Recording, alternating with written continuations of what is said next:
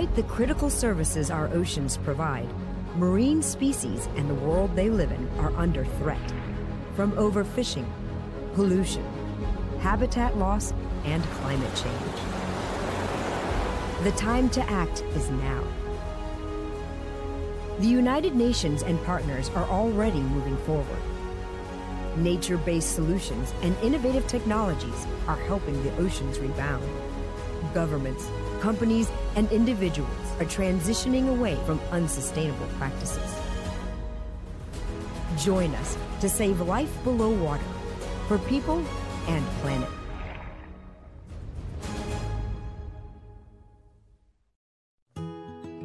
The red signs list dates and times for street sweeping every month. Cars parked incorrectly prevent street sweepers from doing their jobs. Help your local street sweeper and park according to the signs. Avoid fines, help workers, and keep the streets of your city clean.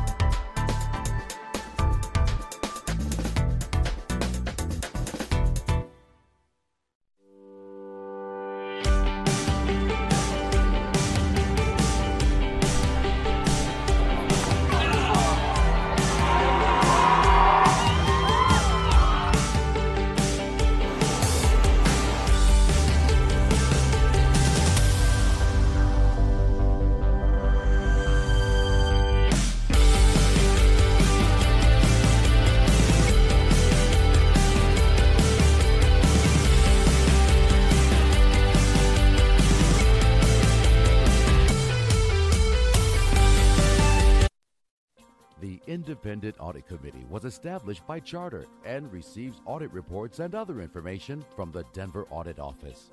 The committee strives to bring greater clarity, transparency, and accountability to Denver's city government and its residents. It is also responsible for commissioning an annual audit of the city's annual comprehensive financial report. This committee is chaired by Auditor Timothy M. O'Brien.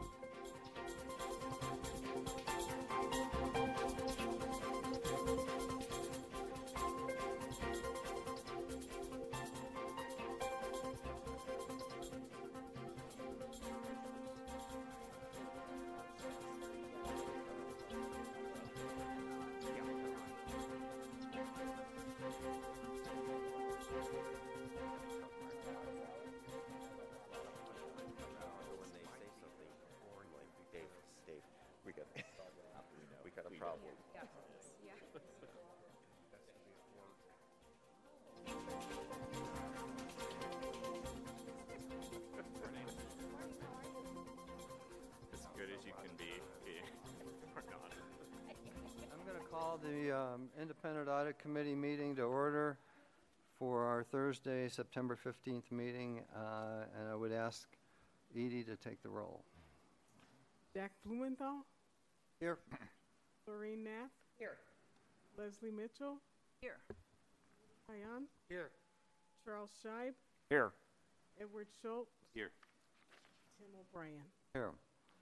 Uh, Thank you. We have a quorum. Uh, Next item is the approval of the August 25th meeting minutes. Uh, The Minutes are in order. Is there a motion to approve?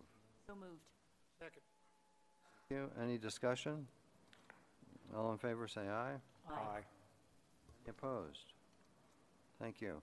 Um, Doesn't appear that Channel 8 is on, so I'm going to continue the meeting uh, anyway.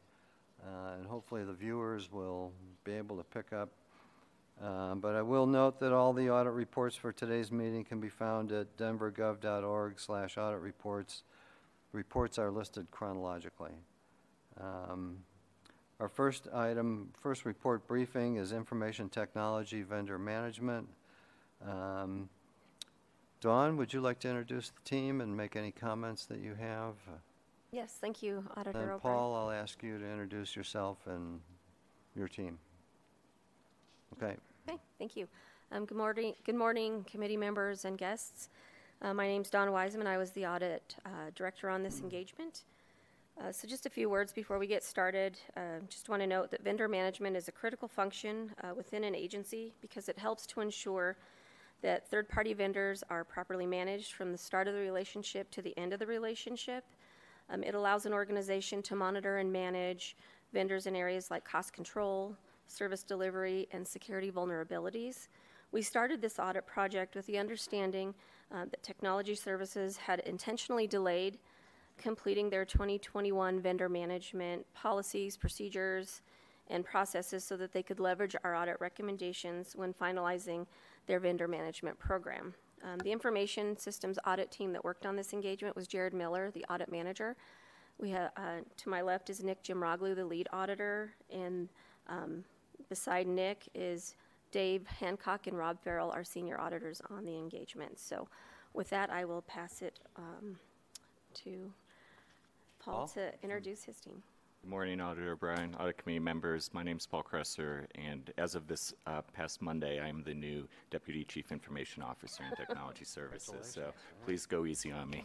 um, to my right is Tara Segura. She's the city's Data Protection Officer. And just before, if I may, Auditor O'Brien, just before um, we jump in, I want to take the opportunity to thank this committee, to thank the audit team we worked with. I do, um, you mentioned him, Dawn, but Jared was a longtime auditor uh, auditor office employee who we had the opportunity to work with on several audits, and he will be missed. I know he moved on actually to join the dark side, right? Right, on, uh, yes, we miss at the him too. cyber team. But um, yeah, I just wanted to give a little recognition to him and your whole team. Um, this was an audit that we in Technology Services had looked forward to actually for, for many years. I think we put it on the calendar um, because we recognized that there was an opportunity to improve our processes here and to get better. So I, I feel that recommendations within this audit certainly lead us in that direction.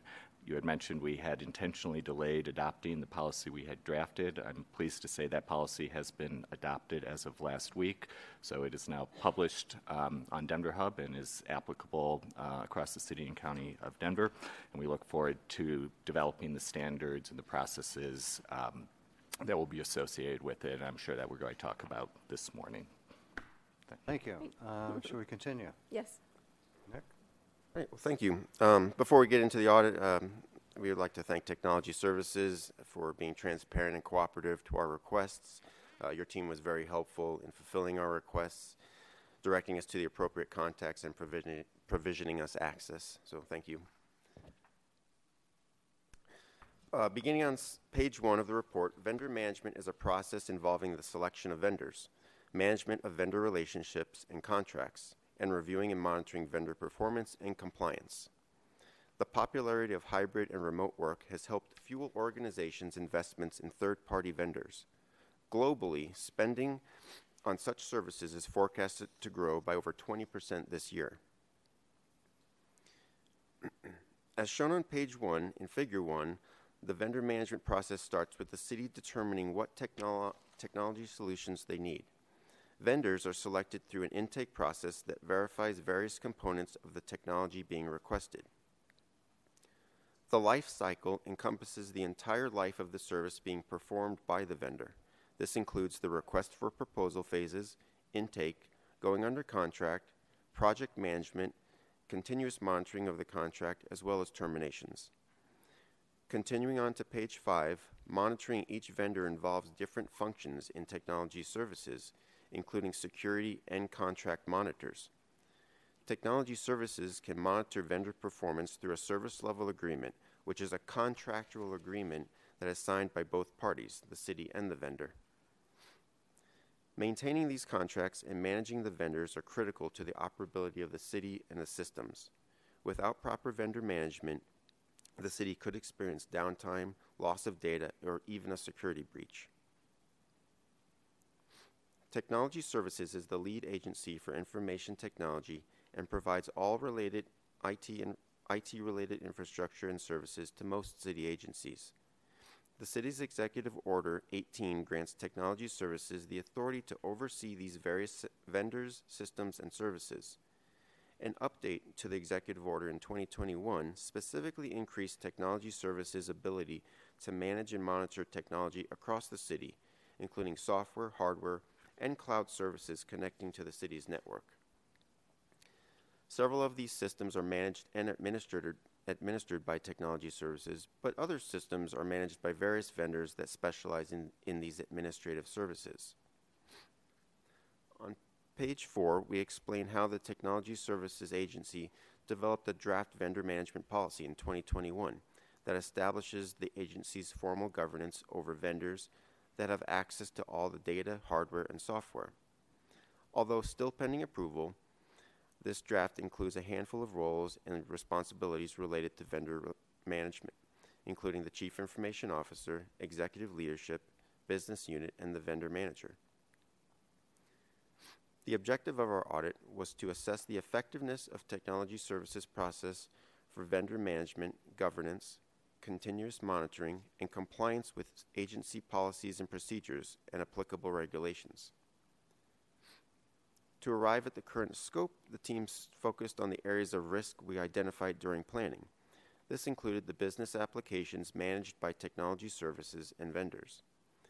We, we reviewed technology services data processes and future planning efforts from January 1st, 2021 through May 31st, 2022. Original scope elements that were not included were the vendor intake phase, hardware such as servers, routers, switches, Internet of Things, software licensing, and access controls.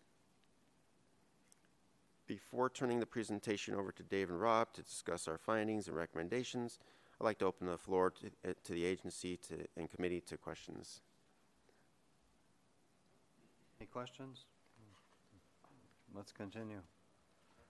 Thank you, Nick. Starting on page seven of the report, the finding is titled Technology Services Does Not Systematically Manage Its Technology Vendors. We found the city's Technology Services Agency does not have an effective vendor management process to oversee and adequately monitor its information technology vendors. This includes several elements of a vendor management process that we will cover during this presentation. First, technology services lacks a defined strategy and an effective action plan for vendor management. We can see the effects of a lack of strategy and action plan through technology services' lack of a comprehensive governance structure and inadequate oversight of its vendors. By not having this governance and oversight, the agency is exposed to several risks, including the agency does not effectively monitor outside vendors for the services provided. It also does not attempt to hold vendors accountable for not complying with contract terms. It is not monitoring when vendors stop working for the city or communicating the end date. Also, vendor data is not stored in a central location. If technology services cannot hold its vendors accountable, security vulnerabilities may go unnoticed. Vendors may not provide services as contractually required, and city data could be lost. Our first sub-finding on page 8 is that technology services has an incomplete strategy and no action plan to implement vendor management. We interviewed technology services managers and staff and reviewed available strategic plans, policies, procedures, and other documents. We learned technology services has an incomplete strategy, an incomplete policy and procedure, no defined roles and responsibilities, no staffing or budget plan, and no training or presentation materials. As we describe on page 8, technology services strategic plans lack important elements to act on vendor management. We reviewed technology services strategic plans for the last few years and found that its 2020 plan included very little information about vendor management. The plans for 2021 and 2022 spoke about maturing vendor management, but without much detail. We found Denver's Technology Services Agency has not developed strategies for a comprehensive vendor management process. Leading practices recommend these types of strategies, and one of our benchmark cities has used them. For example, we learned that the City and County of San Francisco's Information Technology Plan includes strategies for monitoring vendors' contract compliance, securing data and network infrastructure, training city staff, engaging with vendors and partners, and specific timelines, among others. Technology Services Plan for 2021 calls for a deliberative process for consistent review of technology. but the agency fell short of implementing this goal. Without key strategies specific to the vendor management process, Technology Services lacks the details of an action plan to implement them. In addition, on pages 9 and 10, we also found that Technology Services does not have an approved or comprehensive policy and procedure for vendor management. The agency began a project in January 2021 to rewrite its existing policies for developing 16 new policies for the city's technology infrastructure based on a framework from the nonprofit Center for Internet Security. of those 16 policies, the vendor management policy is one of two that were not yet finalized. Instead, technology services officials intentionally waited for us to complete the audit so that they could leverage recommendations and incorporate our feedback before approving the draft policy. They also have not created the procedures that are referenced in the policy. On page 10, Technology Services also outlined proposed roles and responsibilities in their draft vendor management policy. However, because the policy is still in draft form, the agency has not yet approved and implemented those roles or designated a leadership authority to coordinate the vendor management process. It also has not communicated these proposed responsibilities to affected staff. The draft policy is vague and says a vendor management committee and other associated city agencies could take the leadership role. When we spoke with other cities and states, we learned about their structure. For example, in the city and county of San Francisco, the city created a seven member team that manages the entire information technology vendor management process. This team reports to the city's chief information officer by way of the chief financial officer. In Washington state, an executive steering committee makes decisions on information technology vendor management. Not establishing authority over the process can lead to a lack of vendor accountability or inconsistencies in how processes are performed. On page 11, the agency also does not have a staffing or budget plan for vendor management. When we examine the structure of technology services, we found fragmented processes, lack of collaboration, and limited information sharing and coordination. Lastly, continued on page 11, the agency does not have a training and communications plan specifically for the vendor management lifecycle. Federal guidance says a successful training plan would consist of details from defined policy and procedure, communicate roles and responsibilities for users, and establish expectations for monitoring and review. The lack of urgency on developing these important governance items exposes the city to risks, including not effectively monitoring outside vendors, not holding vendors accountable for breaking contract terms, and not monitoring for and communicating with vendors when they stop working for the city. We have four recommendations related to this part of the report, starting on page 12. We will read all four and then we'll open the floor to questions and comments from the agency and audit committee. First, on page 12, recommendation 1.1, the city's technology services agency should perform a staffing analysis to determine budget and staffing needs for the vendor management process. Based on this staffing analysis, the Chief Information Officer should establish the staffing plan and designate an organizational structure with a designated authority for the vendor management team. The Chief Information Officer should then document this structure in an approved vendor management policy. The agency agrees with this recommendation, implementation by March 14th, 2023. Next, continued on page 12, recommendation 1.2. The city's technology services agency should refine its strategic plan to include sufficient detail about how it will plan the vendor management process, including performance indicators for monitoring vendors' contract compliance, securing data and network infrastructure, training city staff, engaging proactively with vendors and partners, improving how it selects and contracts with critical vendors to save taxpayer money, monitoring other city agencies' compliance with technology plans, budgets, standards, and policies and procedures. Each objective should have a measurable timeline. The agency agrees with this recommendation, implementation by March 14, 2023. recommendation 1.3 on page 13. The city's technology services agency should refine its draft vendor management policy with more detail about the organizational structure, how it will communicate staff's roles and responsibilities, and how it will train staff. In addition, technology services should create all needed procedures that will be referenced in the policy, including but not limited to procedures described in recommendations 1.5, 1.6, and 1.7. Once the agency completes these procedures, the Chief Information Officer should approve the revised vendor management policy as soon as possible. The agency agrees with this recommendation, implementation by March 14th, 2023.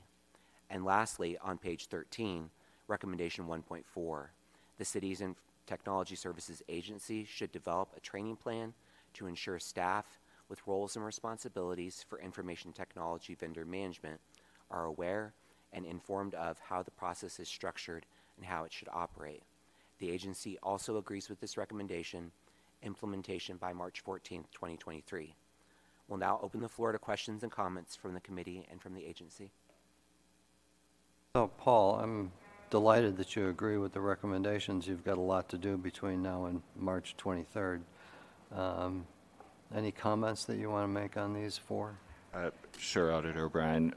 Uh, First, um, as I said in my opening, we, we recognized going into this that there was some improvement we could make. I think these four recommendations, um, while not surprising, I think, you know, certainly will go a long way to improving our vendor management practices. As you mentioned, Auditor, there's going to be a lot of work to do, but as I already stated, we're well underway. We adopted the policy last week um, at our internal TS directors meeting yesterday. We presented the policy again and set expectations with our directors, and we're starting the communication around these processes or the processes um, and standards to come, and that work will begin imminently. So, yes, we agree with these four recommendations. We're going to take steps to implement them by that March date. Um, and I'll just also know we, we actually agreed with all eight of the recommendations in this audit, if, if that's any indication that we are eager um, to improve these practices. So the city is in process as far as the budget goes for 2023. Are, are your needs reflected in your budget request? In, in our narrative response, um, while the, the budget has closed for this year's cycle, there will obviously will be opportunities in subsequent budget years. What we agreed to in the recommendation is a assessment of our existing resources. There may be opportunity for reallocation. At a minimum, there, we will reinforce the expectations of those who are already supposed, or, um, supposed to be doing vendor management or have vendor management responsibilities in the department as of now to make it clear. And that, of course, is going to be um, supported by the training plans and other resources that were recommended in the audit. Rudy? I have uh, three quick questions, just to give me more background as well as our, our viewing public. I'd like to know the number of vendor, vendor, vendors, more or less, dollar amount, more or less. And finally, when I was reading the report, you went from nine to five staff members. Are you currently at five staff members? And if so, is that sufficient to implement the recommendations that have been made? So the first one is the number of vendors, dollar amount, and then staff, staffing levels. So let me speak to our definition of vendor. In, in the policy we just draft, we just adopted last week, we define what type of vendors are going to be applicable to the vendor management policy. And we're following NIST standards in that respect as far as are they performing a, a mission critical function for the city? Are they do they handle our sensitive, protected, or otherwise or regulated data? So we are defining the, the vendor population that this policy will apply to. Um, you know, I, I'm reluctant to give you a, a number off uh, right now as far as the, the actual, but it, it would it is going to be substantial. Um, the dollar, your second question Second question concerned. the dollar amount. Yeah. Yeah, that, again, I apologize. I don't want to share, yeah. And lastly, what about the staffing level? Is it, do you believe it's at appropriate level at this point, or do we have to increase it? If I may ask the audit team, the, the numbers, the staffing numbers, the nine staffing numbers, where, where did that come from? I believe I read in the report it went from nine to five, and we're at five at this point, or? I, I'm just keep trying to get some clarification. That's, uh, Maybe, it- maybe it would be helpful if I explain. We do not currently have, and that's part of why there was the recommendation, we do not currently have a formal vendor management team in technology services. We have employees performing vendor management functions across multiple teams, say on the security team, on our procurement team. Directors in TS perform a vendor management function, but it is not consolidated on a single team in a single management structure. thank you, Paul. But we did note on other uh, benchmark cities like San Francisco, they do have a five, seven member team um, dedicated for uh, vendor management. That's probably what I was conflating. Yeah. That was, I'm sorry. So Technology Services has a couple hundred staff, is that? Over 300, yes. what I thought, yeah, okay. All right, should we continue? Thank you, Auditor. On page 13, conditions present during the audit include technology services does not consistently review vendors for existing security controls. During a judgmental and random sample of vendors and related business applications, we found that the agency did not have or did not keep documentation or evidence of security reviews for initial intake evaluations for 65% of the vendors. A further 88% of vendors did not evidence an annual review or provide documentation on why an annual review was not necessary. One completed review included an outdated independent service organization's controls report. Security reviews and vendor risk assessments are completed by organizations to help ensure the vendor's environment is compatible with the city's infrastructure, and the vendor's systems and products are protecting the city's network and data. These conditions exist because the agency has not had a consistent review process for many of the vendors in our sample, resulting from not having formalized a written policy and procedure to guide employees tasked with these reviews. Federal government best practice for the General Accounting Office says formal policy allows organizations to have a better organizational control. When an organization does not consistently conduct security reviews at intake or periodically and or uses outdated independent assessment reports, the organization may not be aware of deficiencies at its vendors which may result in loss of data and harming the agency's and city's reputation. Therefore, on page 15, recommendation 1.5 recommends that as part of implementing recommendation 1.3, the technology services develop and implement security review procedures to ensure staff comprehensively and continuously monitor all information and technology vendors for security concerns. These procedures should include, at a minimum, security reviews at intake and on a regular basis thereafter, at least once a year, documentation for why a vendor is, exec- is excluded from annual security reviews, and using current independent security assessments. The agency has agreed with the recommendation with an implementation date of March 2023, and I'd like to open it up to committee questions and agency comments. Paul, any comments? Mm-hmm. Uh, Sure, just brief comments. We- absolutely agree with um, this recommendation. I'll just make note of the, of the sample that was taken. I know it was um, a random sample, but a lot, the majority of the vendors that were looked at predated the establishment of our vendor risk assessment process, uh, and hence why um, the, the figures that were shared that many vendor risk assessments weren't done on that vendors. That is no longer the case. Vendor risk assessments are done um, during for all vendors at the intake stage. And then just uh, clarification in our how we will implement this recommendation. Certainly, the need for subsequent security reviews is important.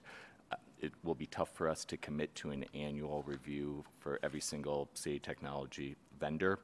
Rather, we will apply a risk assessment to ensure that those vendors that are providing the most critical services, handling the most critical data, will, of course, have an annual um, security review, but others that may not meet that level of criteria, it may not be as frequent. Just wanted to clarify We'd that. be able to document And that that will be would be documented in the, in the standard associated with the policy.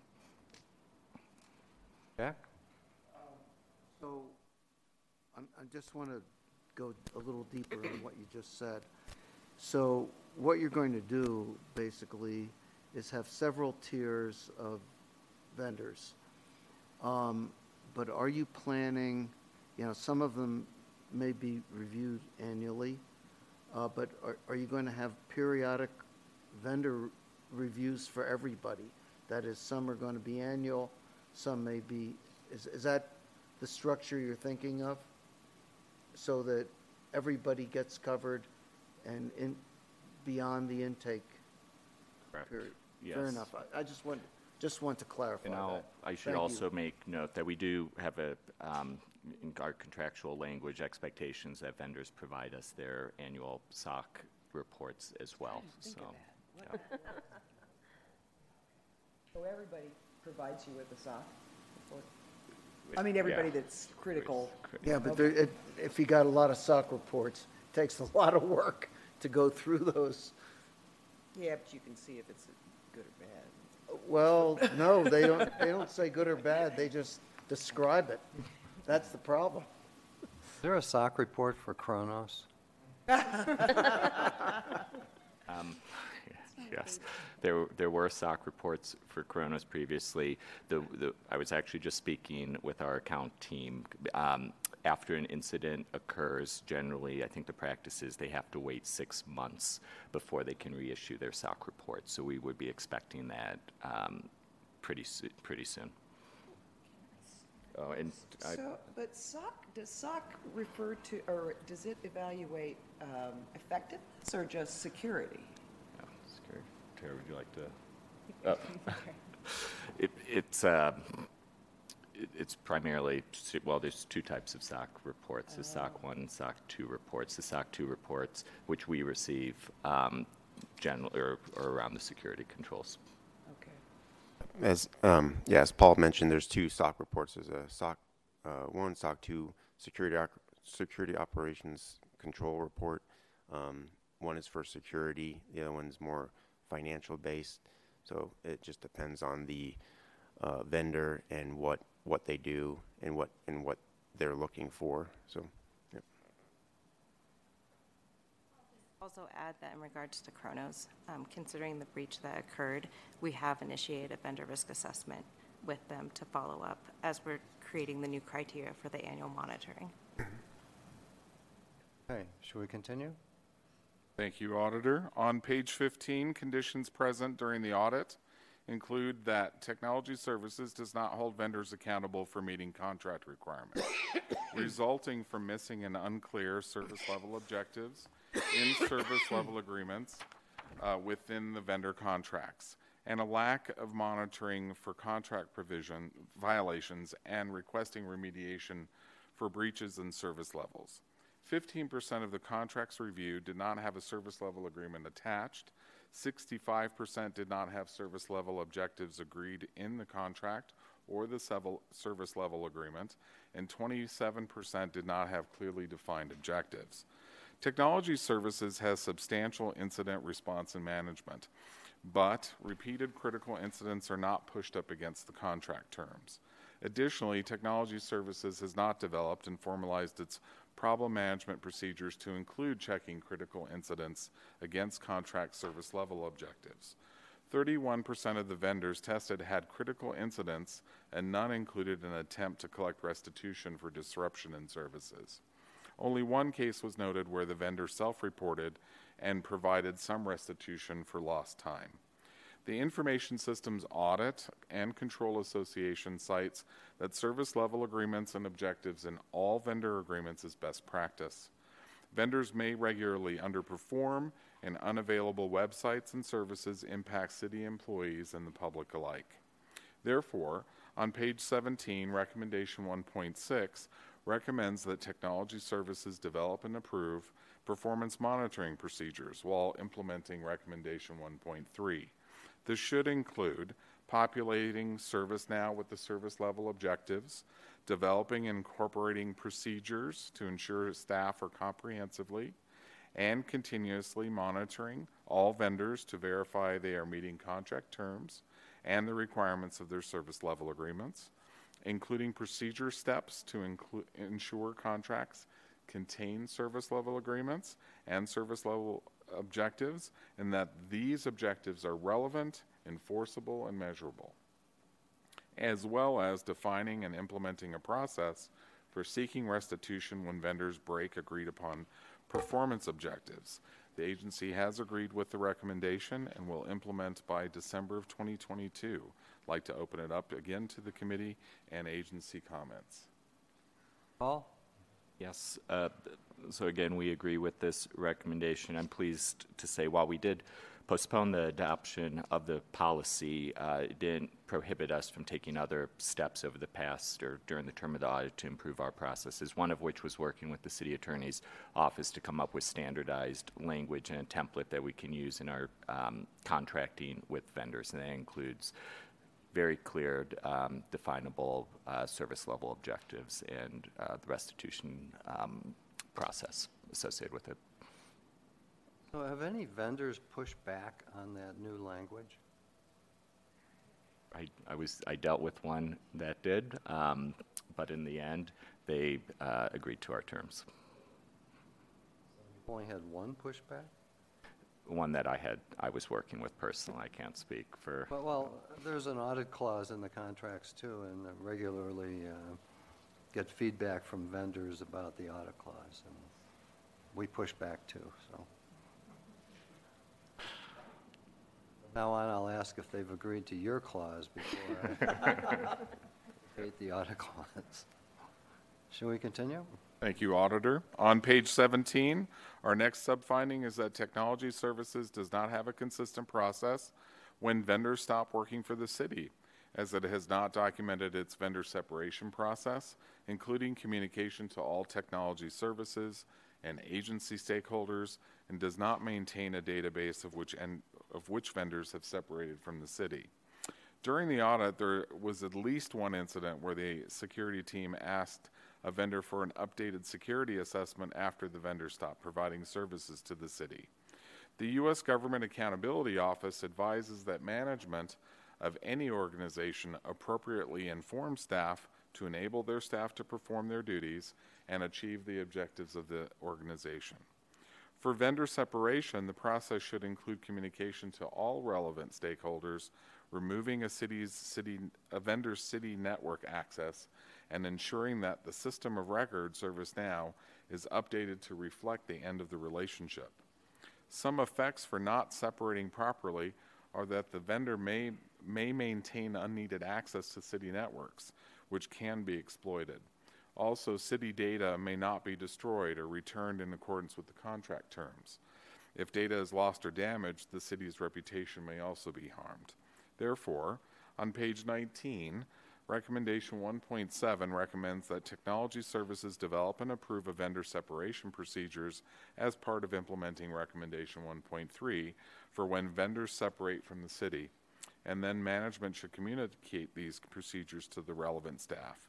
The agency agreed with the implementation date of November 2022 and would like to open it up to the committee and agency for comments. Paul? Yes, again, we agree with this recommendation. Rob um, the risk of allowing or not following this process uh, and granting vendors access to our network and potentially our data past the point of separation. Uh, I can say we have all the technology tools in place um, to enforce that separation, but as the recommendation points out, it's the communication that couldn't be improved. So within our new policy, um, specifically calls out one of the responsibilities for the, the vendor manager, um, somebody serving in the vendor manager role, is to come up with the communication plan that includes um, notification or how the notification upon separation will work. Thank you. Any other questions? Rob? And finally, thank you, Auditor. Uh, technology Services stores vendor management data access across multiple systems. The National Institute of Standards and Technology advises technology organizations maintain all data in a central location as part of an effective vendor management process. In benchmarking with the city and county of San Francisco, we understand that their, their adopted all in one solution resulted in cost savings and efficient vendor performance. Denver maintains vendor information across multiple systems. and if it were to expand and centralize it into an, its current apparent system of record ServiceNow, the city could have a comprehensive and complete inventory of technology assets, vendors, contracts, licenses, certificates of insurance, and documented key vendor performance goals. Additionally, centralizing and consistently updating and checking for accuracy would eliminate missing information, such as key content owners or vendor managers. During our vendor testing, we noted 38% of the vendors listed former city employees as key individuals.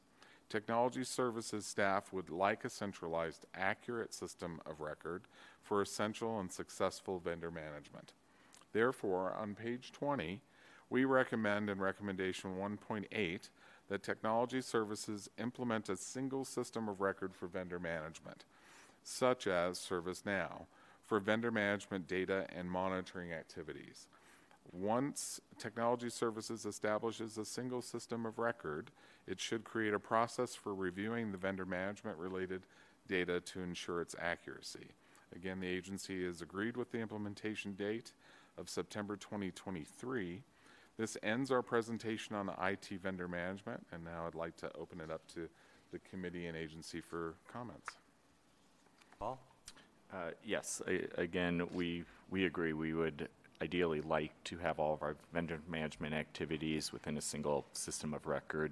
We're assessing the feasibility of that within our ServiceNow platform, um, and, and hopefully we can reach the conclusion that will be possible.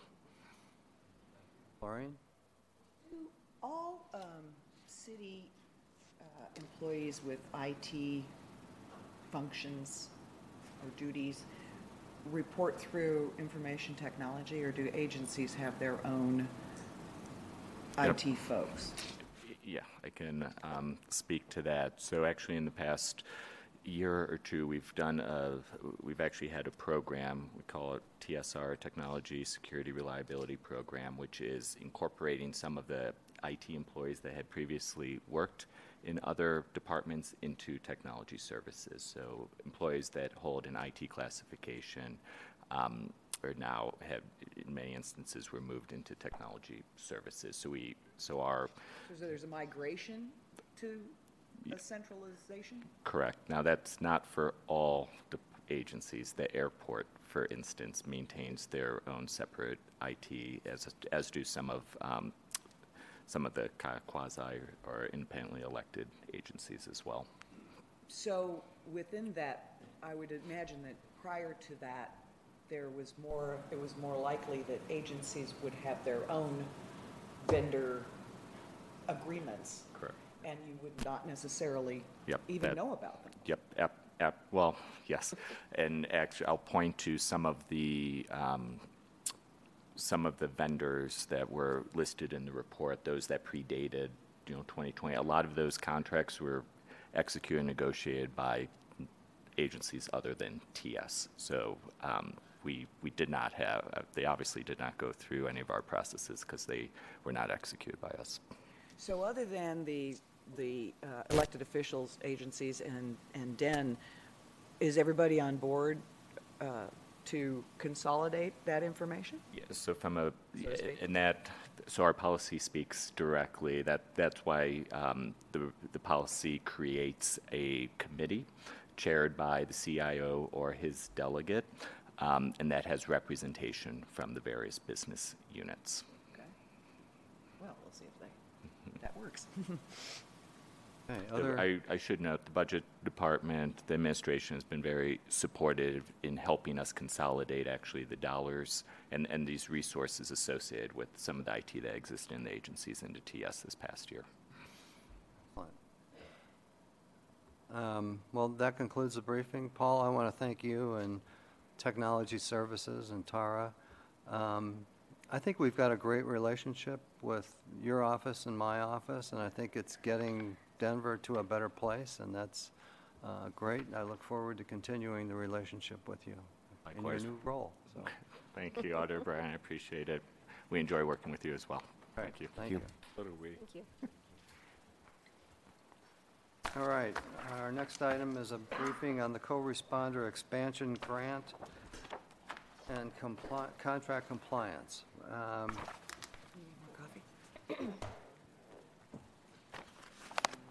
I passed, otherwise I'll be running to the used coffee room to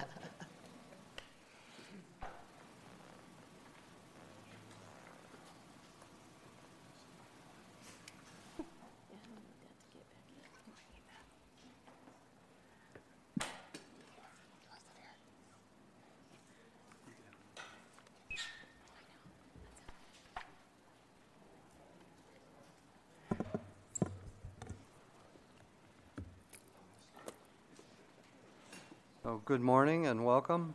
Um, Dawn, would you like to make any comments and introduce the audit team, and then I'll ask the police department uh, to do the same? Sure. Yes, thank you, Auditor O'Brien. Um, Just a few words before we begin. Um, We audit the grants because of the important, because it's important to make sure that city agencies are good stewards of the money used to fund a variety of programs and services throughout the city. We chose this grant because it is funded by local taxpayer money and the importance that it provide the behavioral health services to city residents in an effort to reduce arrests and improve access to those services.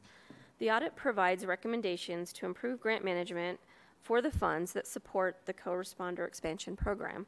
So with that, I will hand it over to the agency for their introductions. Uh, Great, thank you, and good morning, uh, uh, Auditor O'Brien, uh, Audit Committee, and Audit Team. My name is Jeff Holliday. I'm the Chief of Staff for the Department of Public Safety. I'm joined this morning by our Chief Financial Officer, Laura Wachter, and Scott Snow, who oversees the co-responder program within the Denver Police Department. I I wanted to, by way of just general comments, if I may, um, uh, to, to express uh, our thanks to the audit, audit team for uh, working alongside of us. Um, this audit offered many positive recommendations, including from members of our team, several of which have already been implemented, as I think we'll see as we go through this, these audit findings. Uh, and we're grateful for uh, your uh, continued shared insights into our processes. Uh, I, I think I would also be remiss if I did not express uh, our disappointment at the absence of context offered uh, in, uh, to convey the full impact of the various environmental, economic, and societal factors in play and significantly impacting administrative operations, uh, especially during the time covered by this audit. To be to be clear, I don't mention this to dismiss the report's findings. Rather, uh, I offer this uh, to provide important context for the extraordinary and unprecedented, activities that were transpiring over the time covered by this audit. Um, despite uh, those uh, challenges uh, faced by uh, the Department of Safety, Denver Police Department, and the other agencies that work within our umbrella, um, we continued to make sure that we performed our operational tasks. Um, and, uh, and and in fact, I believe succeeded in doing that. Finally, uh, I would just end with reiterating uh, that we value the role of the Office of the Auditor and maintain a steadfast commitment to working alongside you in the spirit of improvement, collaboration, and transparency moving forward. And with that, I'll, I'll um, Thank you. Karis? All right, perfect. Good morning, Auditor and committee members. My name is Kara Epstein, and I was the manager on the Co-responder Expansion Grant and Contract Compliance Audit that we're presenting this morning. I'm, enjoy- I'm joined at the table by Anna Hansen, lead auditor, and senior auditors Ron Keller, Dan O'Connor, and June Samadi. I'd like to extend my thanks on behalf of the team to the Police Department, Public Safety, and also WellPower staff who assisted with our audit. Beginning on page one of the report, the Co-responder Expansion Program provides specialized support to residents with behavioral and mental health concerns. It was funded through a grant from the Caring for Denver Foundation to the Denver Police Department after Denver voters approved a 0.25% increase in sales and use tax to pay for behavioral health services for city residents. The city then contracted with WellPower to provide co-responders to ride along with police officers to provide mental health services in crisis situations. As shown on Table 1 on page 3 of the report, the $1.8 million grant award from the Caring for Denver Foundation was split between the Denver Police Department and WellPower.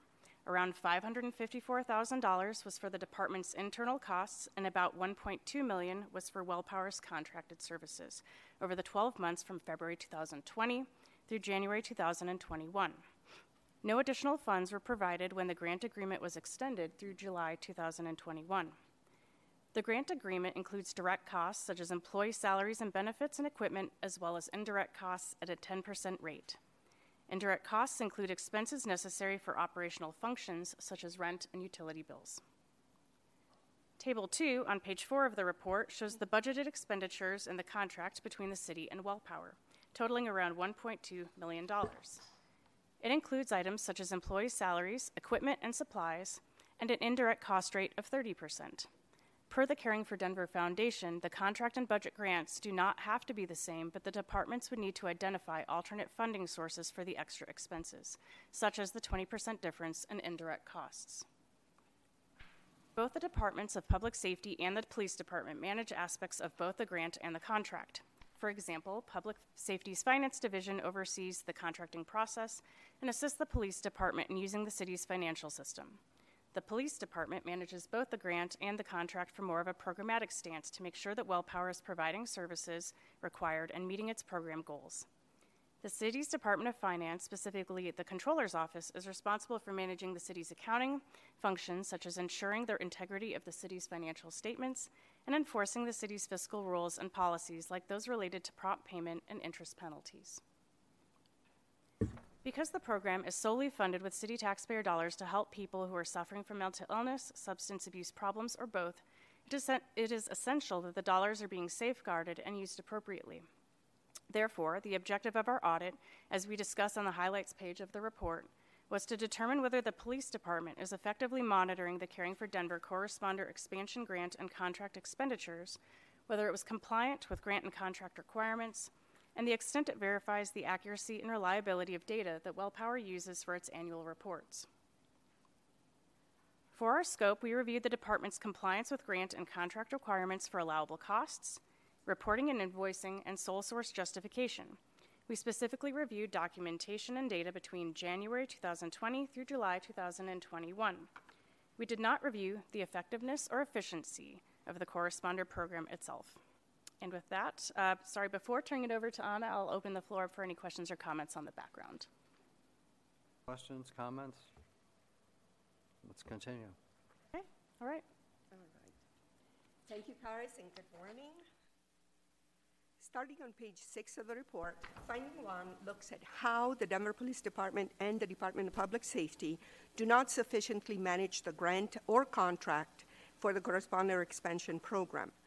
This finding has five sub-findings, of which I will present the first three. Starting on page seven of the report, sub-finding one focuses on how the Denver Police Department and Department of Public Safety have not paid invoices on time and owe WellPower interest. The two de- departments were paying invoices later than city guidance allows, and were not ensuring WellPower submitted invoices on time. From a sample of 12 invoices from April 2020 through July 2021, we found WellPower submitted half of their invoices late, and the Department of Public Safety's finance staff paid all but one of them late.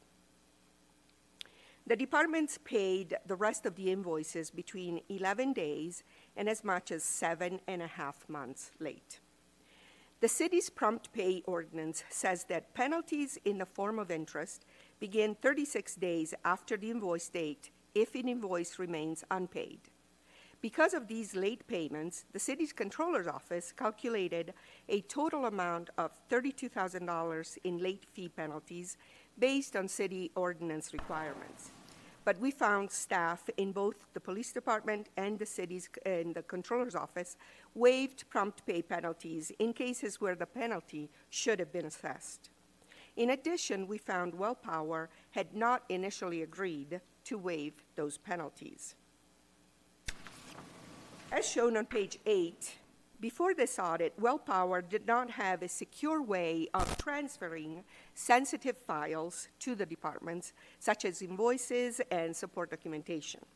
During our audit, WellPower used the same secure site we had set up to transfer audit documentation to also submit invoices to the department for payments. As of May 24, 2022, neither the departments nor WellPower had established their own more uh, wor- per- permanent workaround. Failure to insure uh, invoices, sorry. Failure to ensure invoices are submitted and paid on time prevents the department from being able to confirm that WellPower performed all the services it would, was hired for and puts the department at risk of incurring avoidable interest penalties. We offered two recommendations. I will read the recommendations and uh, I'll pause for uh, comments or questions right after. Recommendation 1.1 on page 9 says the Denver Police Department and Department of Public Safety should work with WellPower and the city's Technology Services Agency to identify a secure way to transfer invoices and supporting documentation. WellPower should notify designated department staff of file transfers, and department staff should confirm receipt until both parties are confident that documents are being sent and received on time. The departments have agreed with this recommendation and reported it had been implemented as of June 20, 2022. Continuing on page 9, recommendation 1.2 says the Denver Police Department and Department of Public Safety should work with the city's finance department to identify the prompt pay interest the city owes WellPower from late invoice payments. Once the amount owed is identified, the department should work with WellPower to determine an agreed upon amount owed and pay this amount to WellPower from a funding source other than the grant. If WellPower agrees to waive any amount of interest owed, this decision should be documented. The departments have disagreed with this recommendation. Based upon the, the department's official response, we provided additional information applicable to recommendation 1.2 in the auditor's addendum found on page 39 of the report. I will pause right now to open the floor for questions or comments. Jeff, I'll ask you if you have any additional comments. Uh, th- uh, Thank you. Um, I, uh, a- as was noted uh, on uh, audit finding uh, 1.1, uh, that, that uh, item was completed. Um, And uh, as you also note, and, and we responded uh, via our written response, we do uh, respectfully disagree with uh, audit finding 1.2. Uh, And I believe that we have also shared um, the uh, uh, su- supporting documentation for uh, the- that position. I- I I have no other comments. Questions from the audit committee? I'd just like to revisit it one more time in terms of your reluctancy to calculate and pay overdue interest. Just, just, I'm just curious. So if you could verbalize the, your position. I don't think, Please. oh, apologies. Uh, I, I, I, I- I wouldn't characterize um, our, our position on this as a reluctancy uh, to calculate um, uh, uh, untimely uh, uh, payment or untimely interest. Um, I think this goes back to my earlier comment uh, about context. Um, And as it, as it happens, uh, the department, the, the, the two departments were experiencing significant staffing shortages uh, at levels that I think were unpredictable.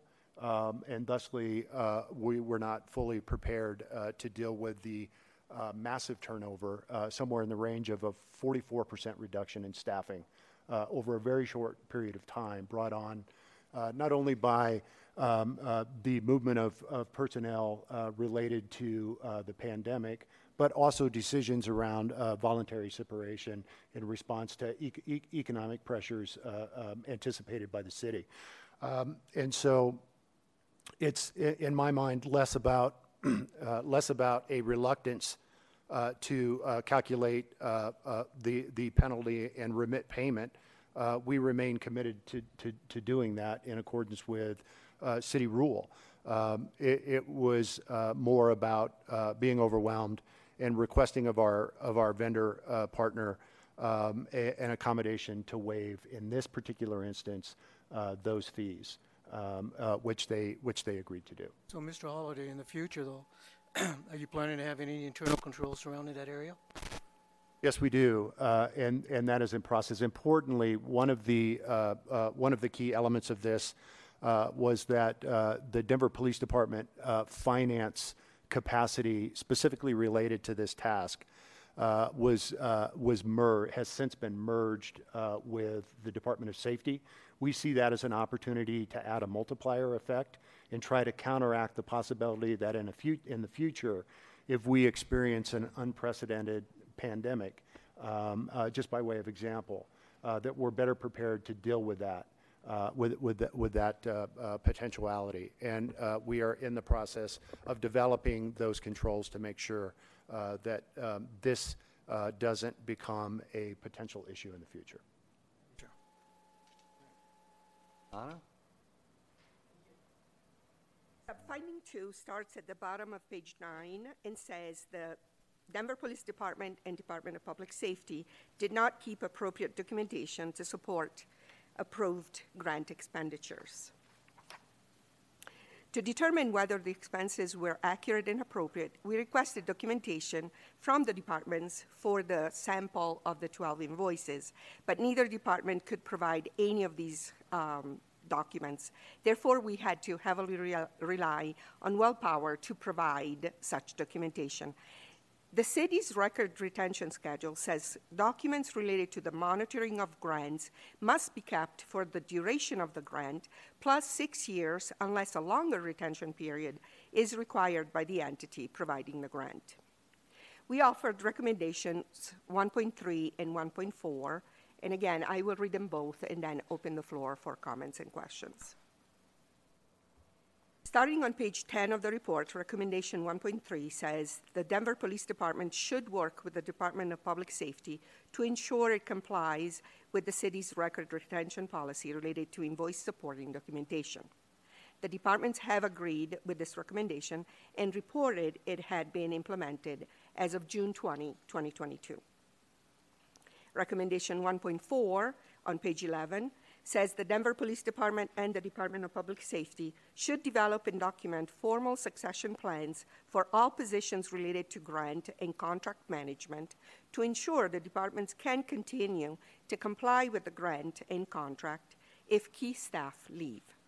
The departments have agreed with this recommendation with an implementation date of March 1st, 2023. And I would like to pause to uh, allow comments and uh, questions from agency and uh, audit committee members. Thank you. Jeff? Thank you. Uh, w- with respect to uh, recommendation 1.3, uh, again, I would simply note uh, that, um, uh, as I mentioned earlier, uh, context is important, and in this regard, uh, part of the struggle that we had with the uh, with the significant uh, loss of staffing resources made it uh, very difficult during the time of the interview uh, to be fully responsive to your request.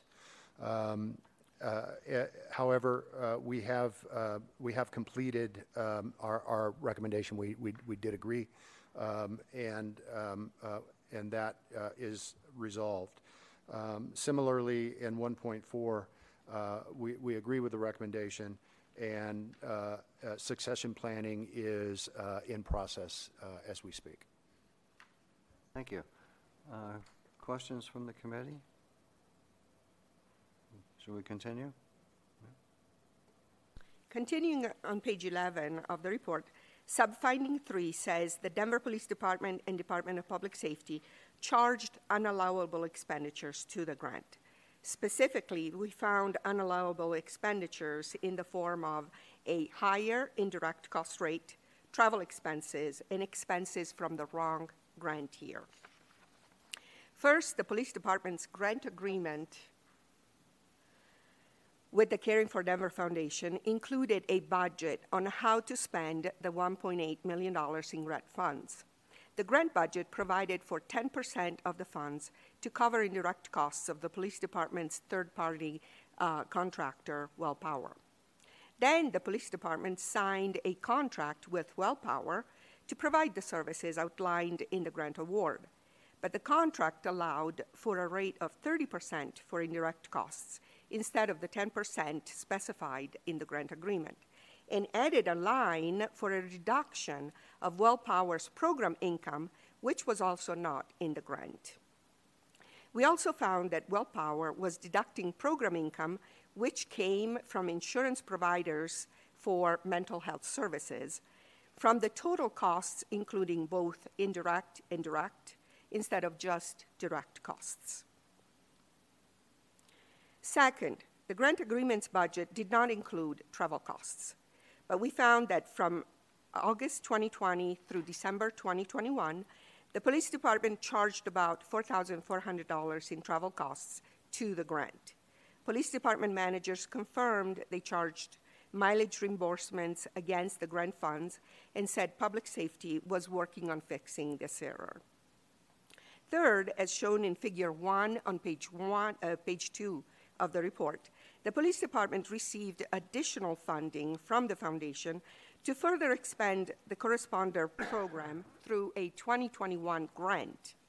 We found the Denver department incorrectly, police department, sorry, incorrectly posted $156,000 in expenditures related to the 2020 Co-responder Expansion Program grant to this new grant, even though the 2020 grant was still in effect and had around $383,000 still available. By the police department not understanding all the terms of its grant agreement related to, these, uh, to which costs can and cannot be reimbursed, the city risks over or underpaying for expenses and indirect costs. It may also use grant funds inappropriately when they should have been spent specifically on the co-responder expansion program to help meet program objectives. We offered six recommendations. Uh, again, I will read them out uh, first and then open the floor.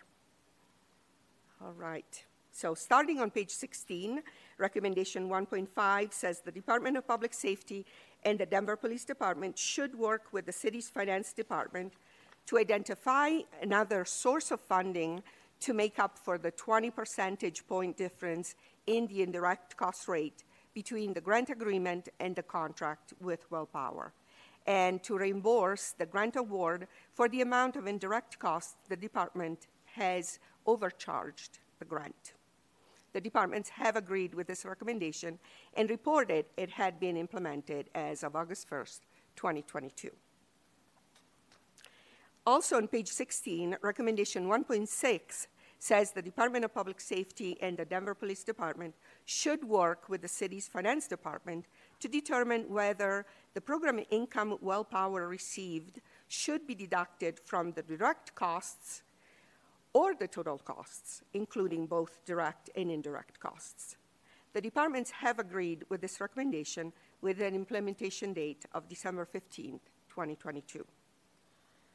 At the bottom of page 16, recommendation 1.7 says the Department of Public Safety and the Denver Police Department should ensure WellPower is providing documentation to support monthly program income, for example, the amount billed to and paid by the insurance, along with other insurance supporting documentation for future invoices. The departments have agreed with this recommendation and reported it had been implemented as of September 2022. On page 17, recommendation 1.8 says that because the co-responder program is funded on an annual basis, the department should work with the city attorney's office to formalize the program's indirect costs and program income de- deduction approach in future contracts related to the program to ensure clarity and fairness for both the city and the service provider. The departments have agreed with this recommendation with an implementation date of November 30th, 2022. Continuing on page 17, recommendation 1.9 says the Denver Police Department and the Department of Public Safety should identify another source of funds to cover travel reimbursements for the co-responder program's outreach case coordinators. Once identified, the police department should use this to reimburse the 2020 Caring for Denver Co-responder Program grant for the $4,427.84 in unallowable travel costs. The departments have agreed with this recommendation and reported it had been implemented as of August 1st, 2022. Also on page 17, recommendation 1.10 says the Denver Police Department and Department of Public Safety should work with the city's finance department to identify and implement an appropriate accounting practice to allocate expenses to correct, correct grant award periods. The departments have agreed with this recommendation and reported it had been implemented as of July 1st, 2021. Based upon the, the, department's official response, we provided additional information applicable to Recommendation 1.10 in the auditor's addendum found on page 39 of the report. And now I will open the floor for any questions or comments. After that, Ron will present the remaining sub-findings in finding one. Jeff, anything in addition to what you've already? Uh, uh, thank you. Just a, couple of, quick notes. Uh, um, we, we, we have agreed with all of the recommendation as, offered. Two things. One, I just wanted to reiterate that the department does operate in compliance with generally accepted accounting principles and city fiscal accountability rules. Um, and, um, and secondly, Mr. Snow has uh, or is in the process of establishing re- recurring meetings with WellPower, um, specifically for the purpose of making sure that we add a level of accountability to the broad range of activities that we're engaged in with them uh, in an effort to mitigate future concerns in this regard. Thank you. Uh, questions from the committee? Ron? Well, thank you, Anna. Beginning at the bottom of page 17, we will discuss sub-finding number four. The Denver Police Department and the Department of Public Safety did not record interest earnings and return unspent funds. First, some context. The grant agreement requires any income earned on the $1.8 million grant award to be spent according to the grant's purpose. In addition, city fiscal accountability rules require compliance with the grant terms. Interest earned was posted to the grant award through the end date of July 31st, 2021. But the grant award was not closed at the end date as required by city fiscal rules. It remained open in Workday, the city system of record. Therefore, unspent funds in the award continued to earn interest of about $18,000 as of April 1, 2022. Since the award was not closed, the Department of Finance continued to calculate the monthly earned interest. Finance Department procedures provide that interest earnings are calculated based on the cash balance of a grant at the end of each month. The department then notifies the agency grant contact who monitors interest earnings of the dollar amount. Grant managers then update the grant budget in the city's financial system. But the police department did not inform the Department of Finance of a new grant contact. It also did not follow up to obtain monthly interest dollar amounts and update the grant award as required. As a result, the unspent funds available for the program were understated in Workday, and grant managers were not aware of the available dollars for program spending. Secondly, and continuing on page 18, and as noted, the grant award and Workday remained open as of April 2022, even though the award ended on July 31st, 2021. City fiscal rules require its closure within 90 days of the end date. According to the award terms, any unexpended funds at the end of an award period were to be returned immediately to the foundation but the department had not returned any funds. The unspent funds, including earned interest, resulted in a fund balance of about $438,000 at the end of April 2022. The police department could have used this money for the co-responder expansion program or returned it to the foundation to help people in Denver through other initiatives required by the Caring for Denver ordinance. Well, for example, the money could have help fund alternative to jail facilities or training for first responders, such as paramedics and firefighters. The police department did not work with the city's finance department to close the award and return the unspent grant funds to the foundation. Based on staff comments, a contributing factor was that neither the police department nor public safety managers have background knowledge of the city's financial system and its grant management capabilities. Therefore, they were also not using the Workday grant management features to monitor the award. We have three recommendations for this finding. I will read all recommendations before pausing for questions and comments. Recommendation 1.11 on page 20 says the Denver Police Department and the Department of Public Safety should be trained on and use the city's grant management function in Workday, the city's system of record, to help manage and monitor the co-responder expansion program grant for compliance and for accounting awareness of grant expenses. The agency agreed with this recommendation with an implementation date of November 30, 2022. Recommendation 1.12 on page 20 says the Denver Police Department and the Department of Public Safety's point of contact with the city's Budget and Management Office and Controller's Office should ensure they are receiving monthly notifications related to grant interest earnings. The responsible party should then update the Workday budget to actual report accordingly. The agency agreed with this recommendation and reported it had been implemented as of July 26, 2022. Recommendation 1.13 on page 20 says the Denver Police Department and Department of Public Safety should close the 2020 Caring for Denver grant for the co-responder expansion program and return the unspent money, including interest earned to the Caring for Denver Foundation. The agency agreed with this recommendation and reported it would be implemented as of today, September 15, 2022. So I would like to open the floor for any questions or comments from the committee or agency. Jeff? Thank you. Uh, I, I, I would uh, also uh, note the uh, additional context, as, as I previously mentioned, about um, uh, staffing. One of the issues I think that we had faced uh, was that we had built specialized knowledge and expertise um, in, a, in, a, in a compartmentalized or siloed fashion within our accounting functions. Uh, so in addition to having trained uh, staff on uh, the uh, uh, uh, grant procedures for, the city, we're also working to cross-train individuals and so that we spread the knowledge base so that when we lose any one person, we don't lose the knowledge that that person holds that then negatively impacts our work. with that, I'll yield.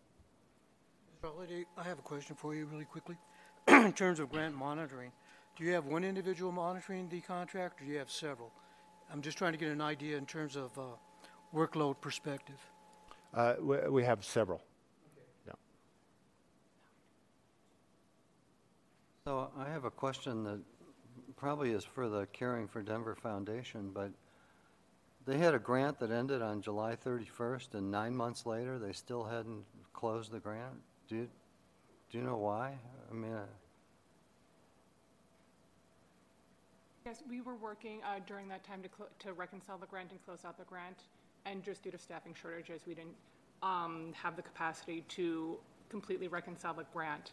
Uh, the two individuals responsible, the two accountants responsible for closing the, the grant, one, one of those positions was frozen within 2021 uh, due to COVID, and the other position uh, left in the summer of 2021. So we were working to fill those positions, um, and we did not fill those, fully fill those positions until the summer of 2022. Thank you. Shall we continue? Okay, thank you. Beginning on page 21 of the report, we will discuss sub-finding number five. The departments are missing some required grant and contract documentation, including their justification for contracting directly with WellPower.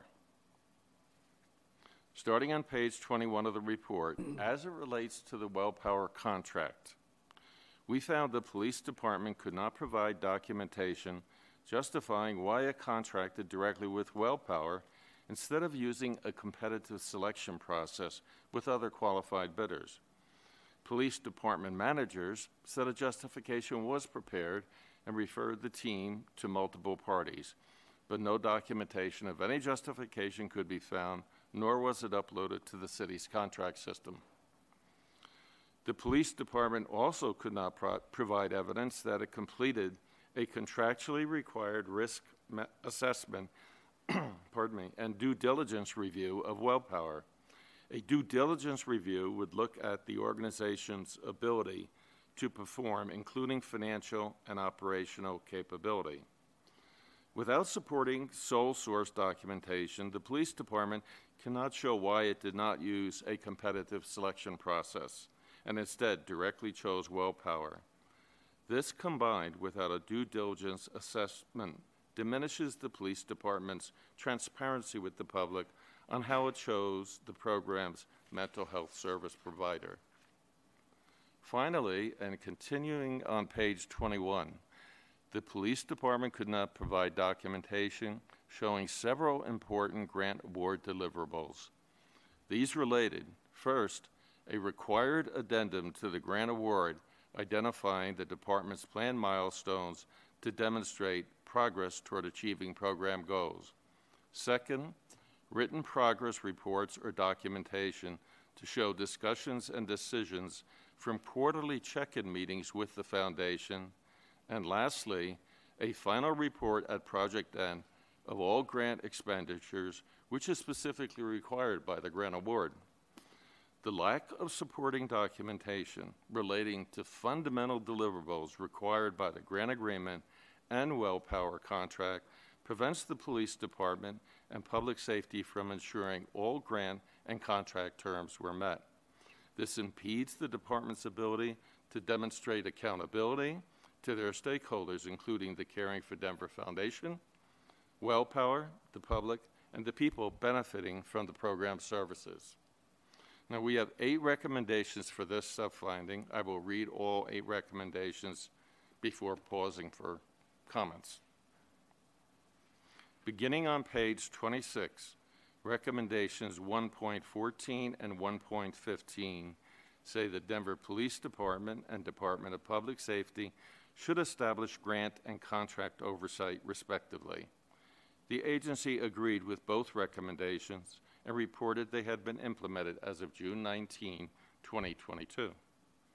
Recommendation 1.16 on page 26 says the departments should provide grant and contract management training.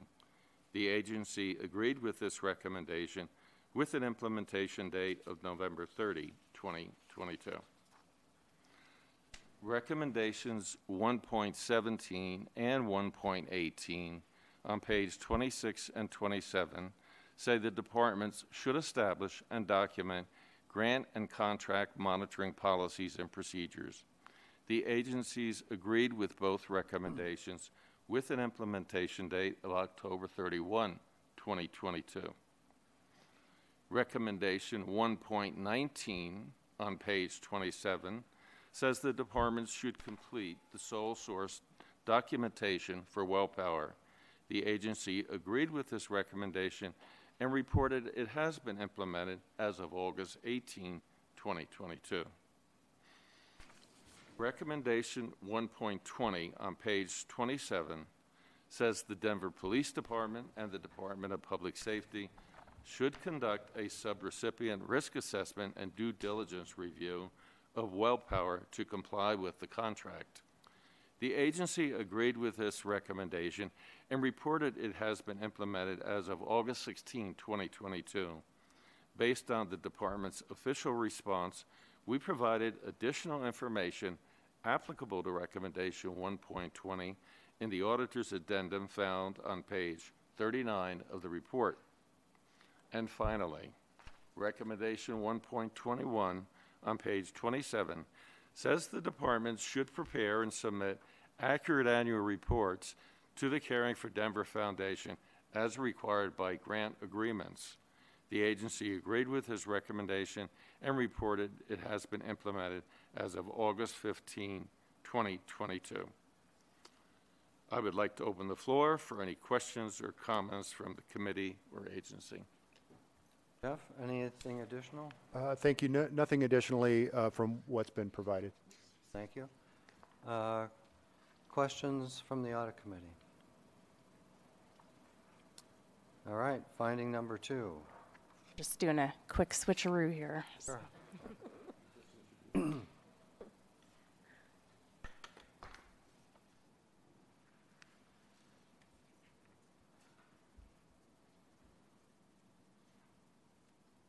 And good morning, everyone.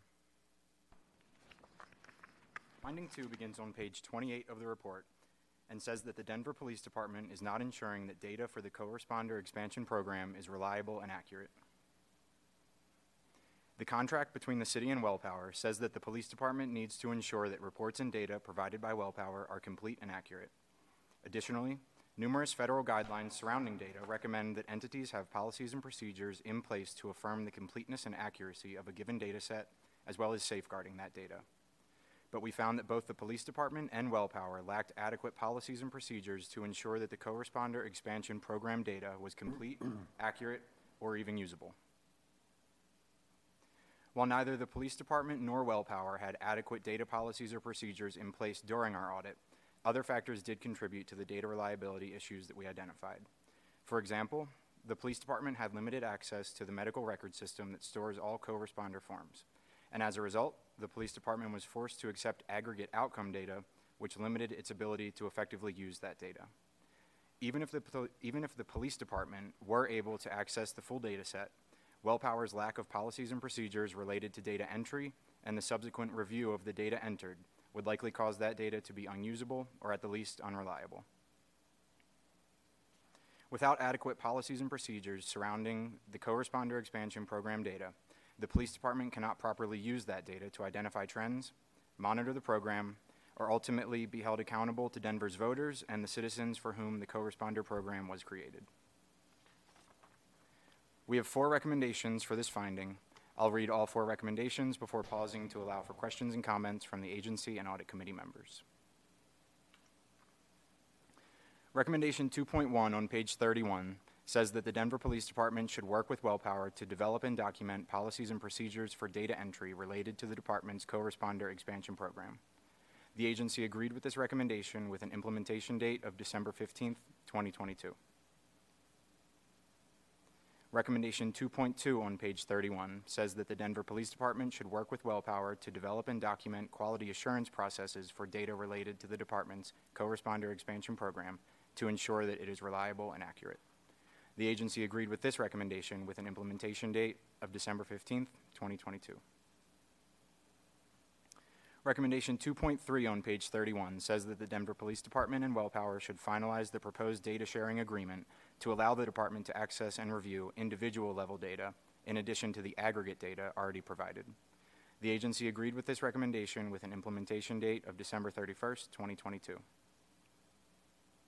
And recommendation 2.4 on page 31 says that the Denver Police Department should periodically monitor the data it collects about its co-responder expansion program to ensure program measures and objectives are being met and to make decisions related to programmatic changes.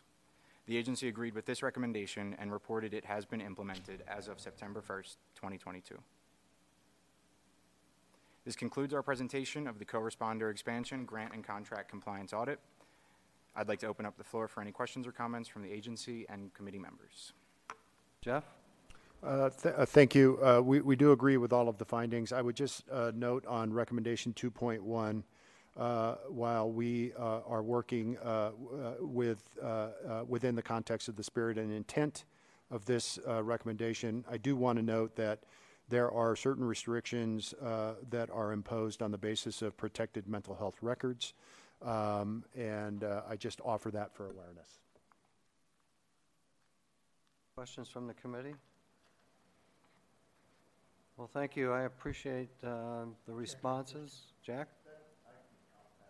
Okay. Give you a do-over if you like. Jeff.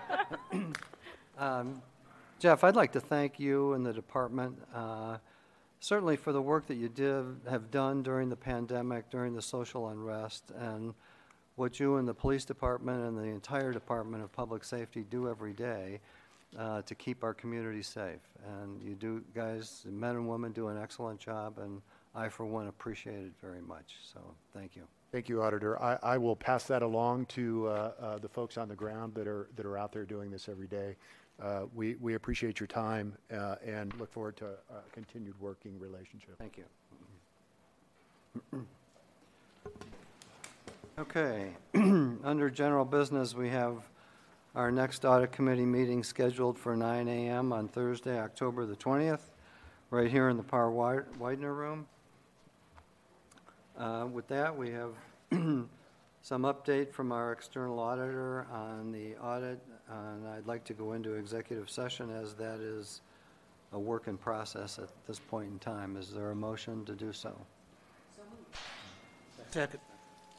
Any discussion of the motion? All in favor, say aye. Aye. Any opposed? We are in executive session.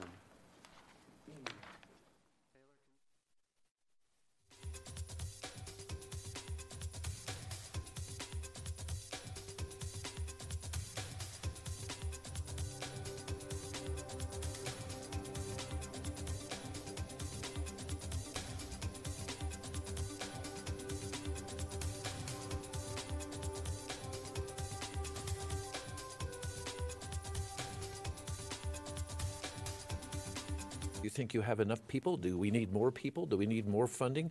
What, what do we need to be up to the task? You know, we can always use more, more firefighters, more equipment. Um, you know, what you talked about in that fire station, you know, we have cross-staffed uh, fire apparatus. So, you know, we might have four or six firefighters in that station, depending on the makeup.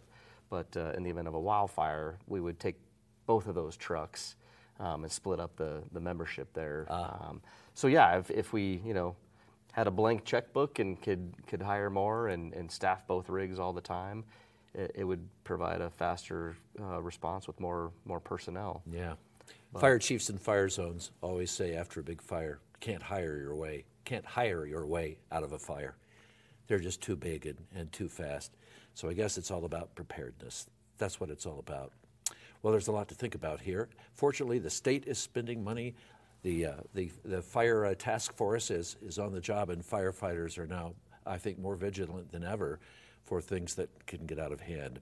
It's been wonderful having you all here today and uh, having this information, and let's hope going forward uh, that maybe in a couple of years we could, you know, maybe we just get some rain. That would really, you know, that would really, I'd that. would really, maybe a lot of rain and Still a lot more snow. Yeah, Still in the drought. Still in the drought. So difficult.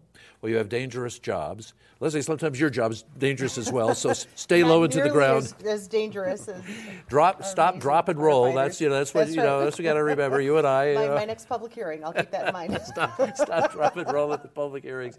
And uh, the two of you uh, uh, stay safe, and all your Thank people, you. we hope that they stay self, safe as well. And it's great having you here today, and we hope that all of you have uh, taken some information away from the show, and we appreciate you joining us today as well. Stay safe.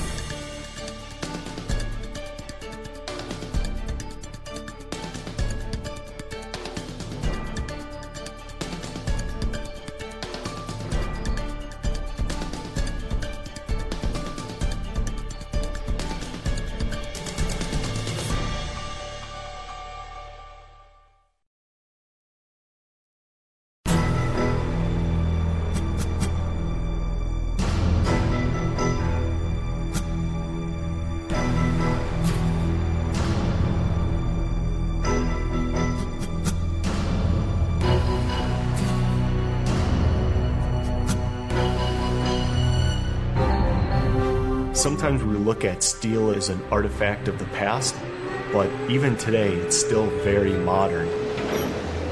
The rebar that's reinforcing the streets below our feet, the pipe that's delivering the water, the electricity that we plug our toasters into.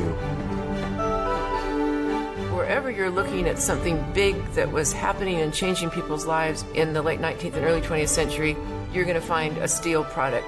The biggest patterns of change are genuinely supported by and constructed by steel. One of the most important legacies of Colorado Fuel and Iron is that it's an industry created in Colorado. it's still a connection to Colorado's past. All the places that created the story of the Western United States were built in some way with CF&I. They built all the products that connected us. It was really important in laying the groundwork for the society we live in today.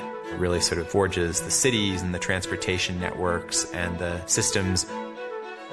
That mill is Pueblo. Pretty much anybody you stop on the street and you talk to, they know somebody or have somebody in their family who worked in that plant. At one time, one in ten people in the state worked for that place. CF&I was once the largest private employer in Colorado, was the largest private landowner, the largest private water owner. CF&I really ran the economy of Colorado in some ways for many years. And your life revolved around the mill. There was the 7 a.m. whistle, there was the noon whistle, there was the 3 o'clock whistle. You set your clock by what was going on at the mill, and it set the sort of tempo and cadence of the whole community.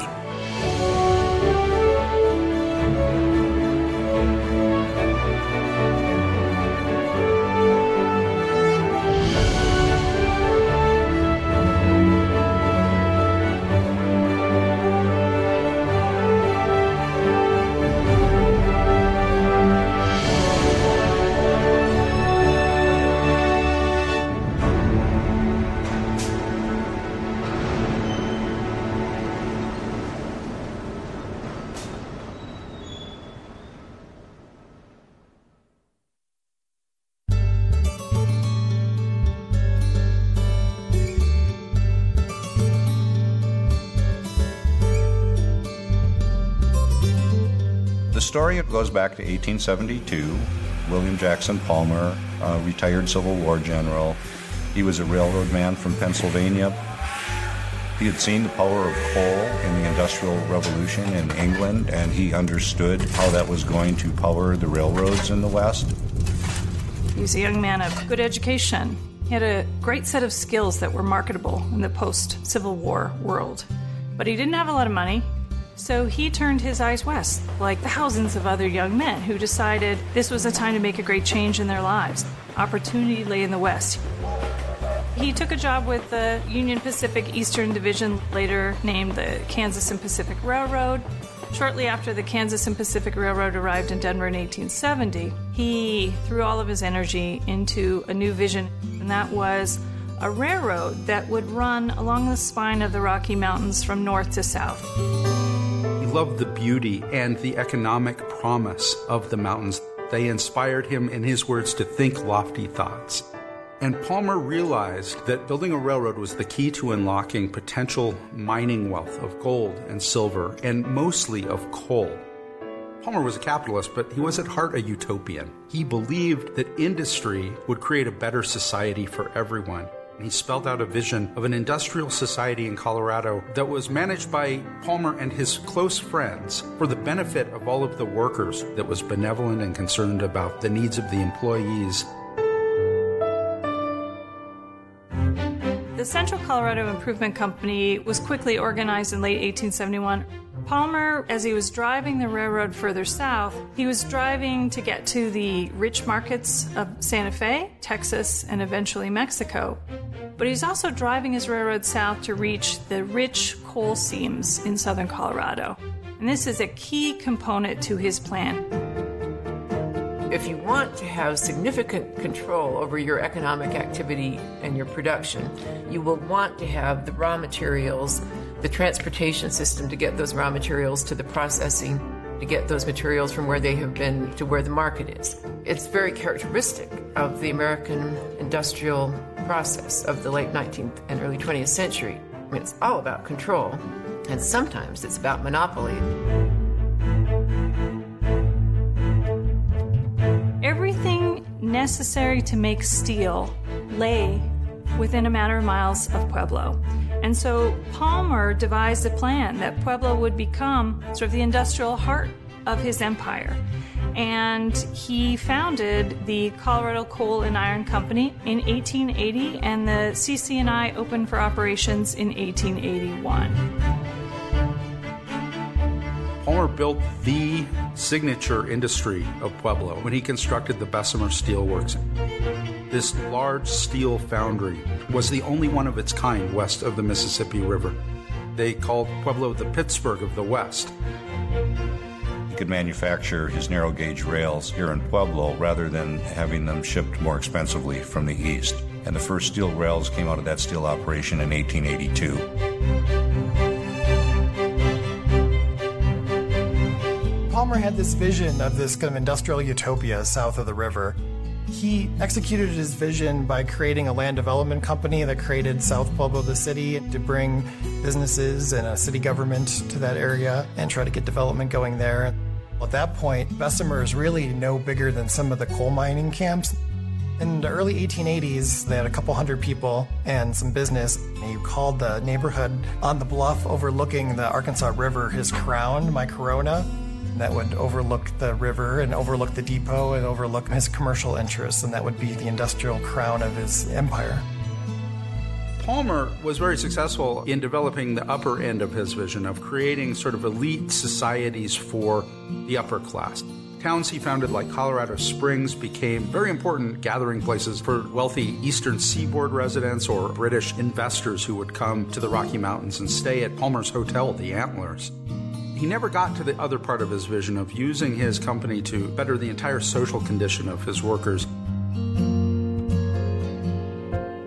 CC&I began to drag on its resources. They brought in a series of Eastern investors who criticized Palmer for his what they declared mismanagement of the railroad, his inability to make a profit. They believed he placed primacy on the steelworks instead of focusing all of his attention on the Denver and Rio Grande, and they rebelled against him.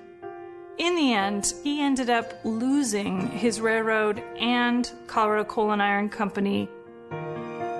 When Palmer died in March 1909, he was lionized by the Denver papers as the greatest booster Colorado ever had, one of its greatest citizens, and a man responsible for the economic development of a large part of the state. Palmer brought that industrialization to the West. He organized the factory that spun the steel that crisscrossed the state and ultimately the West.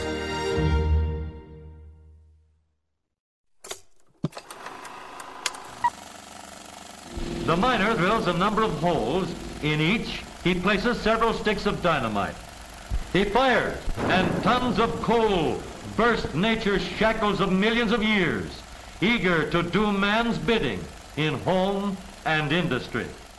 In the late 19th and early 20th century, coal really powered every sector of Colorado's economy. The mining of coal itself, of course, was a huge economic activity, but then coal also made possible so many other things from steam locomotives to factories that made cities like Denver and Pueblo such centers of economic activity. Every homeowner in the Front Range, most folks up in the mountains, burned coal.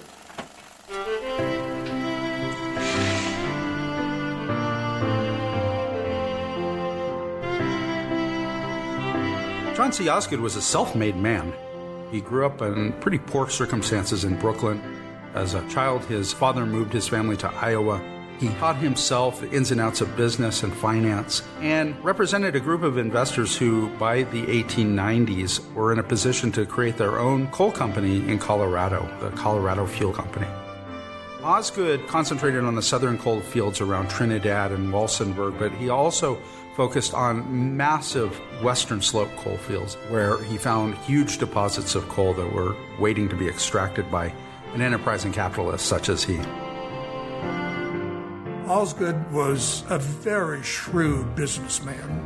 He wanted to buy out as much or take over as much of the competition as he could. So he built up his business and he ran very, very keen competition to William Jackson Palmer. Eventually, Osgood and the Iowa group would take over the Colorado Coal and Iron Company. In 1892, they formed then what became known as the Colorado Fuel and Iron Company. Osgood was always interested in Colorado because coal deposits here were some of the best coking coal in the world. By 1885, he began developing the coal deposits at Coal Basin west of Redstone. Osgood fell in love with the area, and once he got a rail connection, he wanted to build a model industrial village. And south of the village, he wanted to build this beautiful mansion. That would be his country estate. Osgood institutes a lot of the ideas in social engineering and revolutionizing the industrial and human processes of coal mining. So he moves from the standard paternalism of the 19th century to the social engineering of the late 19th, early 20th century. So he creates the sociological department. He creates housing for his employees and churches and schools and opportunities to engage in social activities. And he believes a happy worker is a worker that won't go on strike. Osgood despised unions. He thought unions sapped the vitality of businesses by draining away resources that could be used to reinvest in capital expansion. Osgood was willing to fight a war to the death with unions if necessary. He was at least an experimenter in the idea of welfare capitalism. The idea that one way to undermine the grievances of unions was to provide social benefits to the employees that weren't normally offered in the workplace. And so Osgood was kind of a pioneer in experimenting with model company towns and allowing workers to live in not the squalid little shacks that were typical of company towns in America, but in beautiful craftsman style Swiss chalets. So, in the early years of the coal industry, most of the communities outside of the mine mouths were so called open camps. And in open camps, there's this variety of property owners. There were independent storekeepers. Now, in response to earlier labor disputes, and in particular a strike in 1894, Colorado Fuel and Iron Company and other large mine operators increasingly started to build closed camps. And these closed camps were company towns. Everything was owned by the companies. This meant that workers lived in homes owned by CF&I. They worshipped in churches where the ministers were appointed by CF&I. They went to schools that were mostly funded by CF&I, and they were even named after CF&I executives.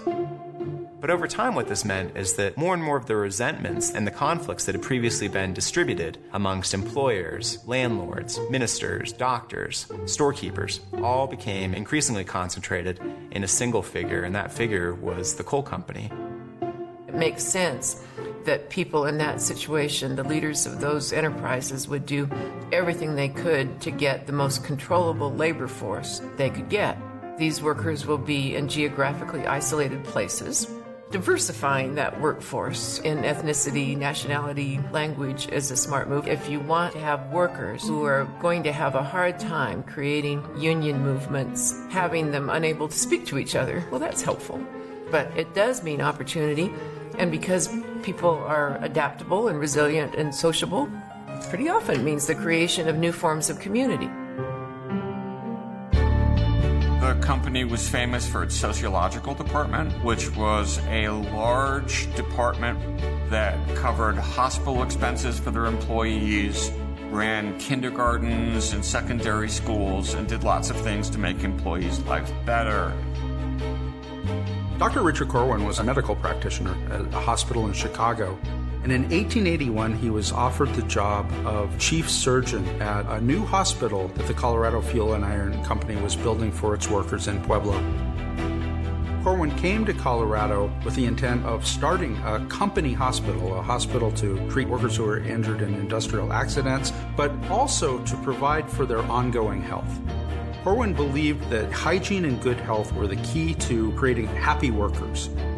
He took a little one room hospital and turned it into one of the gems of industrial hospitals in America at the time. Corwin was also placed in charge of the Colorado Fuel and Iron Company's sociological department, a department created by John C. Osgood to learn more about the nature of his huge immigrant workforce. CF&I was the largest employer in Colorado in the 18 and early 1900s, more than 15,000 people, and many were immigrants. It was said that the Colorado Fuel and Iron Company printed its rules and regulations in 27 different languages. And Corwin's job was to somehow figure out how to integrate this, this multinational polyglot labor force into a single unit that would be productive, The sociological department provided free kindergarten for the children of the workers. It provided adult training courses in cooking and sewing and cleaning house for the wives. I can't stress how unique CF&I is as a welfare capitalist company. In the first decade of the 20th century and even the teens, there are only about really five companies in all of the United States that are doing as much as CF&I was. They looked to see CF&I as a pioneer in this and either try to copy what they thought they did right or to change what they thought they did badly. During the years that John Osgood was president of the company, they published a company newsletter called Camp and Plant. It was a weekly newsletter, and Camp and Plant had stories about happenings in the coal mines, happenings in the steel mill. Many of those articles were published in multiple languages. They're in Spanish, they're also in Italian, and they're also in English. You have at least 21 different languages that are spoken. So you're getting a glimpse into the life of the employee. There wasn't a very large local workforce at the beginning. And so the mines served as this really powerful magnet, drawing in people from all across the United States and from all across the world. It's an incredibly diverse workforce, and a workforce that came to Colorado with varying degrees of experience underground.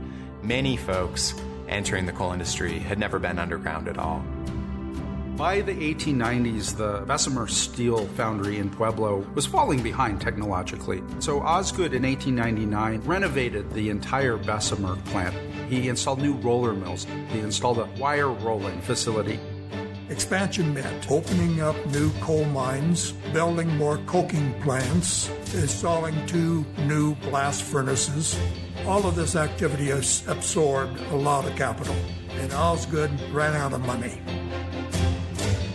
John D. Rockefeller Jr. first invested in the Colorado steel industry right after the turn of the 20th century. He got a tip from one of his relatives that this would be a good company to invest in. And then, when that company had more problems just a couple of years later, he became the majority stockholder. And from about 1903 1904 to 1944, the Rockefeller family controlled the company. The Rockefellers became majority investors, but they kept quite a bit of managerial distance between themselves and the operations in Colorado. John D. Rockefeller Jr. had a pretty hands off approach. They sent a close family associate, a real hard nosed character named Lamont Montgomery Bowers, out to Colorado.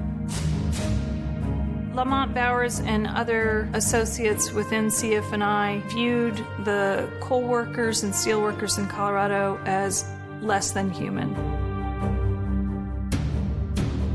When Osgood lost control of CF&I, he would form another fuel company, Victor American Fuel Company.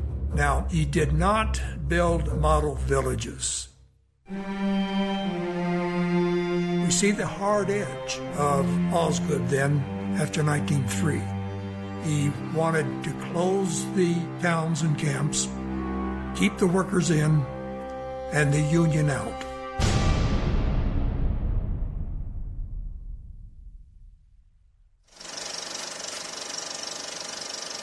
The out of sight, out of mind thing seems to govern the situation of Western industry until it's just so evident that the hard rock mines, the coal mines, the industrial facilities, those are places that are totally classically places of industrial tension and industrial warfare. That's not the West that we choose to think of. People in really difficult, life threatening industrial workplaces. We don't want to think about that.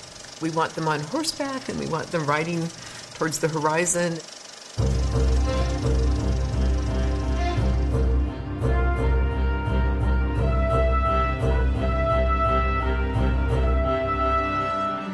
In the early 20th century, Colorado was second only to Wyoming in the number of mine accidents. The Colorado coal seams were inherently unstable because they're located within friable granite mountains and they were quite dangerous to work in. When I look through immigration and naturalization records from southern Colorado, many miners actually bore the marks of the coal industry on their bodies. That extended from missing limbs, missing fingers, to what miners call coal tattoos, bluish black marks on their bodies that consisted of coal that had been blasted into their skin. The first question after a mine accident was how was the mule? Miners could be easily replaced. The miners always face this devil's bargain. Should they try to get more coal out of the ground, or should they take more care with their safety? They were generally paid only for the coal that they brought out of the earth. They weren't paid for laying new track, timbering, all these sorts of things that were necessary for efficient and for safe production. Colorado Fuel and Iron operated a feudal kingdom in southern Colorado. Every aspect of their lives was controlled. The coal camps were often fenced off, only certain people could go in and out. The safety conditions were terrible. In Huerfano County alone, nearly 500 miners died underground. I think it's pretty clear that the overarching purpose of the company towns was really to control workers, and in particular to prevent the United Mine Workers from gaining a foothold in southern Colorado. CF&I had its own detective agency. Coal companies often employed the Pinkerton Detective Agency, so they were spying on workers who were trying to organize. They used violence against people who they suspected of organizing, beating them up, throwing them out of the company towns, denying them employment.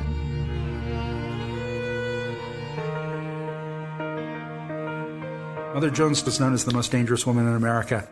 Mary Harris was an Irish immigrant who came to the United States and worked as a school teacher and a dressmaker. Tragically, she lost her entire family to yellow fever, both her husband and her children. And when that happened, Mother Jones decided that she really should be the mother of the working class. And so by the 1890s, she was one of the most active and charismatic and energetic labor organizers in the country. Wherever she went, press attention followed. The miners met in a conference in Trinidad in September of 1913. Mother Jones, she said, if you men are too cowardly to vote to go on strike, there are enough women in the county to beat the hell out of you. If it's strike or slavery, strike until the last one of you drops dead. When those workers voted to strike in the fall of 1913, they weren't just fighting for better pay or better working conditions. They were actually fighting for the right to live freely, for the right to exercise their rights as American citizens, to not be surrounded by armed guards, to not have to live by the laws and the creed of the company. Two main operators controlled the properties above Ludlow Colorado Fuel and Iron, which was the Rockefeller family, and Victor American, which was where John C. Osgood had gone after selling most of his interest in CF&I. One thing that John C. Osgood always stressed in his anti-union tirades was that the union leaders, they were anarchists, socialists, they were doing that for their own self-interest, not the interest of the miners. Coal companies in the Great Coal Strike put together sort of an informal alliance and sent representatives to collude with each other, really, in order to manage the strike. It's debatable at any given point how much John D. Rockefeller Jr. really knew about what was going on in the day to day operations of the strike, but he had a delegate, and that was Lamont Bowers, the local manager for CF&I. Bowers reflected the attitude of the Rockefellers and of Osgood that unions were a danger to free enterprise. The strike could have been prevented had Osgood and Bowers been willing to meet with the union leaders. They refused to do that. The operators would not even enter the same room with the union leaders. To go on strike meant you're homeless. And they went out onto the plains of Colorado in what was the record breaking snowstorm in the winter of 1913 1914. Snow drifts three, four, five feet high. And they stayed out on strike for 15 months. They lived as families in canvas tents heated by a coal stove. Ludlow was just one of more than 10 tent colonies that the Union had established up and down the hogbacks of Las Animas, Huerfano, and Fremont counties to house workers who'd been evicted from company housing. The Ludlow colony had this strategic position that it could use to try to stop the flow of strike breakers into the mines above. If they could band together, if they could get every single mine worker to walk off the job, they could literally turn off the lights in Colorado, and they could place CF&I under immense pressure to resolve the dispute, to recognize the UMW, and to make further concessions to its employees.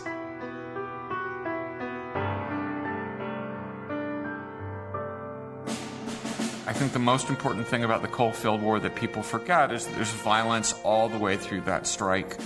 The Union gave as good as it got.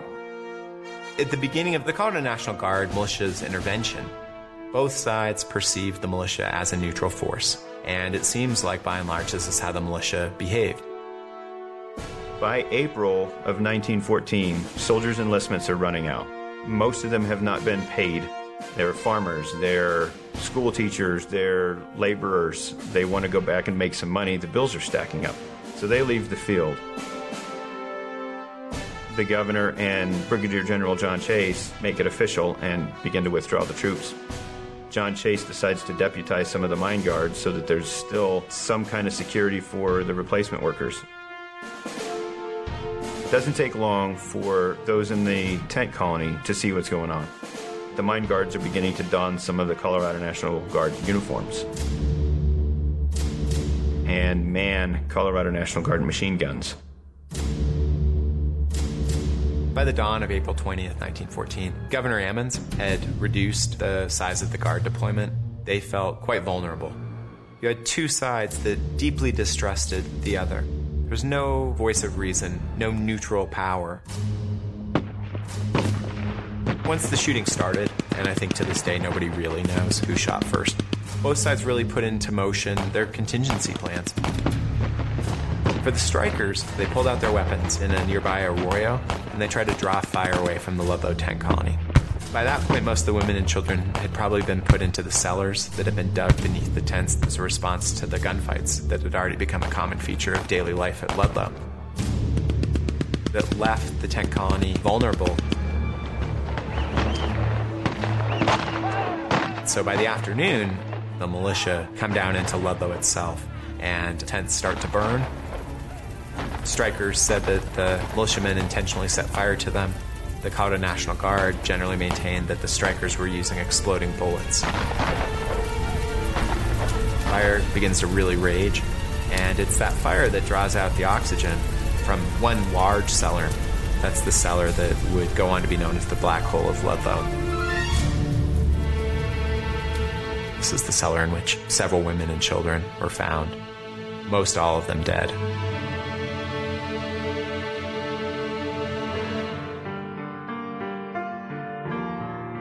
The 11 children and two women were suffocated.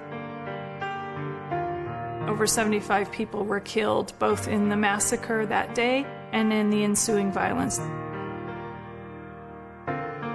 With the intensity, the brutality, the misery of the miners' effort at self determination, to have that turn into an episode of families in tents being treated as military targets.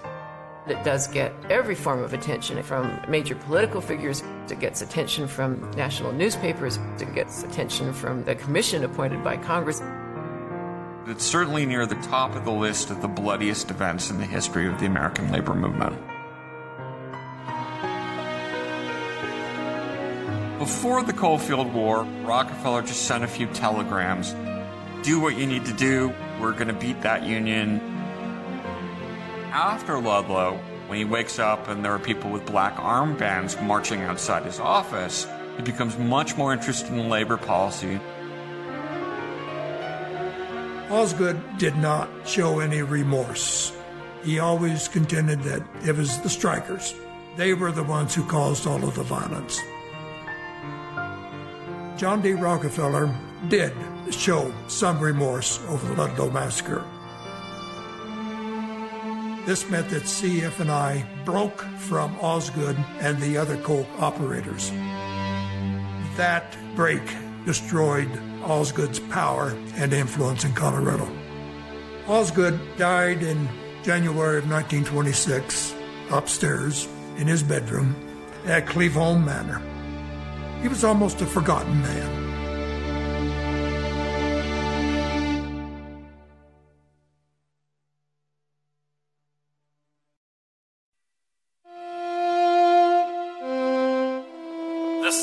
Soundest industrial policy is that which has constantly in mind the welfare of the employees as well as the making of profit. The day has passed when the conception of industry as chiefly a revenue producing process can be maintained. John D. Rockefeller, Jr.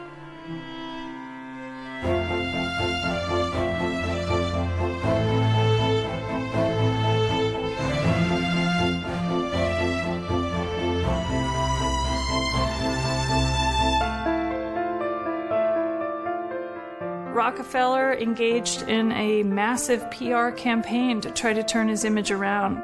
He came back to Colorado in 1915 and he visited CF&I and he visited the Southern Colorado coalfields and there are photographs of him and he's wearing a brand new set of dungaree overalls as if he's a working man. And he talks to the workers and he tells them, together we can improve conditions, we can make things right. And he creates the employee representation plan. This is the first company union in the nation. Rockefeller hired a public relations advisor, Ivy Lee, and he turned to the head of the Rockefeller Foundation, a Canadian named Mackenzie King, future long term Prime Minister of Canada, to help him control the damage of the Ludlow Massacre. What Ivy Lee and Mackenzie King urged John D. Rockefeller Jr. to do was to go to Colorado, to overcome his social shyness and listen to the workers, listen to their grievances, show that he was responsive to the issues and concerns among the workers. John D. Rockefeller Jr. and Mackenzie King developed what was known as the Rockefeller Plan to allow workers within their companies to have more say over the conditions of the workplace. It was designed to be a substitute for unionization. Rather than have workers flock to an independent union, they allowed workers to form unions within the company that were regulated and critics said not very effective because they were supervised by the same management that had to redress the grievances. But at the same time, it was a step forward in allowing workers to have more say over what was going on in their workplace. The ideas about corporate welfare really become part of the dialogue um, throughout the United States and throughout the world. In the Industrial Bulletin, which is a publication by CF&I that's published after the Ludlow Massacre, there will be a number of articles that are writing about Americanization. And you start seeing this big push by CF&I to Americanize children in schools and the belief that, that from the schools it will then go into the homes. And I think it's Ludlow related, but I think it's also uh, World War I related. Some of the advantages that happen because of this social betterment plan is this push for the American ideal of education. There's field days that will begin, so it's basically the idea of a company picnic. There'll be first aid contests for the men. There'll be running races for the children. For the women, there's a heavyweight contest. The heaviest woman in camp will win her weight in flour. Most children contest. So, whatever woman has the most children will win a pair of shoes for each of the children. Baseball becomes very important in the culture of CF&I. The baseball, in many ways, becomes a symbol of Americanization. There's a lot of YMCA's. The biggest private one in America was in Pueblo, right next to the steel mill. And there was a small YMCA building built by the Rockefellers in just about every coal town of any significance. It's amazing to see how many images there are preserved of people who work really hard during their work days and they are picnicking in landscapes where you can see mountains in the distance people who are really exuberantly alive. People's spirit and persistence has got to be as big a part of the story as their dilemmas and their constraints. The hospital is absolutely a highlight. The medical programs date from the early days of the sociology department. Now, St. Mary Corwin served people all over the region, and it was really good to have a hospital but a lot of the people, particularly the people who were injured the worst, had problems with the way the hospital operated. They thought the doctors were just trying to get them out the door, and there were no pensions for people who were too disabled to continue working. The Rockefeller plan goes over really well at the beginning, particularly in the steel mill. The steelworkers had no alternative. There was no national union, so getting a company union seemed like a dream. Over time, the workers test its limitations and tend to gravitate towards independent unions, but that's a process that takes 10 to 20 years. The most important improvement to workers' lives at CF&I that's instituted through the Rockefeller plan was shorter hours for the steelworks. They came up with an alternative that meant paying them just a little more for shorter work, and productivity went through the roof. Workers now have a bit of a say in labor relations and the organization of the company and, and a little bit more control over the daily work life. But it's all company driven, and the meetings take place at CF&I corporate offices. And so it's a step forward in terms of labor relations. It by no means ended all of the strife, and it by no means improved overnight the working conditions of Colorado coal miners. One of the signs that the Rockefeller Plan was a serious attempt to make workers' lives better is the fact that they literally wrote down all the words that the workers said in meetings. And that is a sign to me that they wanted to be able to consider workers' suggestions seriously.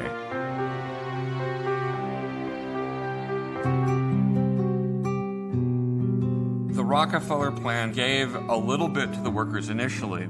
For workers who are used to getting very little from their employer, this seemed like a big deal. But as they grew to expect more, they encountered the limits of what management was willing to give them. The best example of this is wage increases.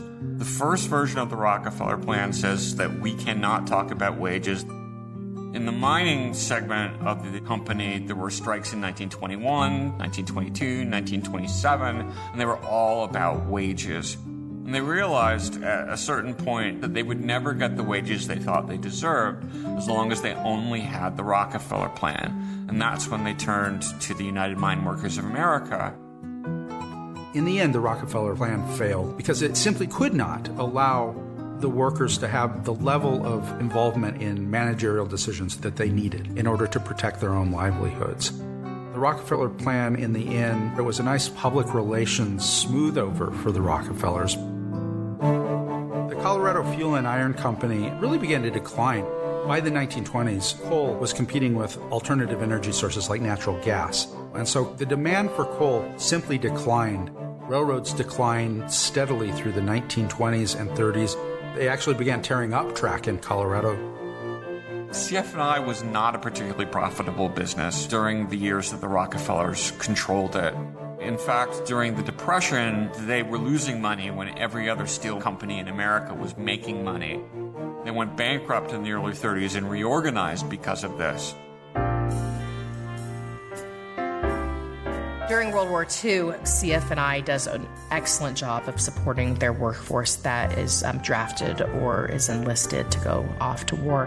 And they also highlight the contributions that they make to the war effort. If someone is awarded a Purple Heart, a Bronze Star, they'll put that in company publications. Men went to war, women went to work, and that is when women started working more in the steel mill. The United States government at the time had what was called an efficiency medal, and CF&I is awarded a number of times. CF&I is very much an American company, and they really support the needs of the federal government. Always supportive of vets coming home and getting their jobs back.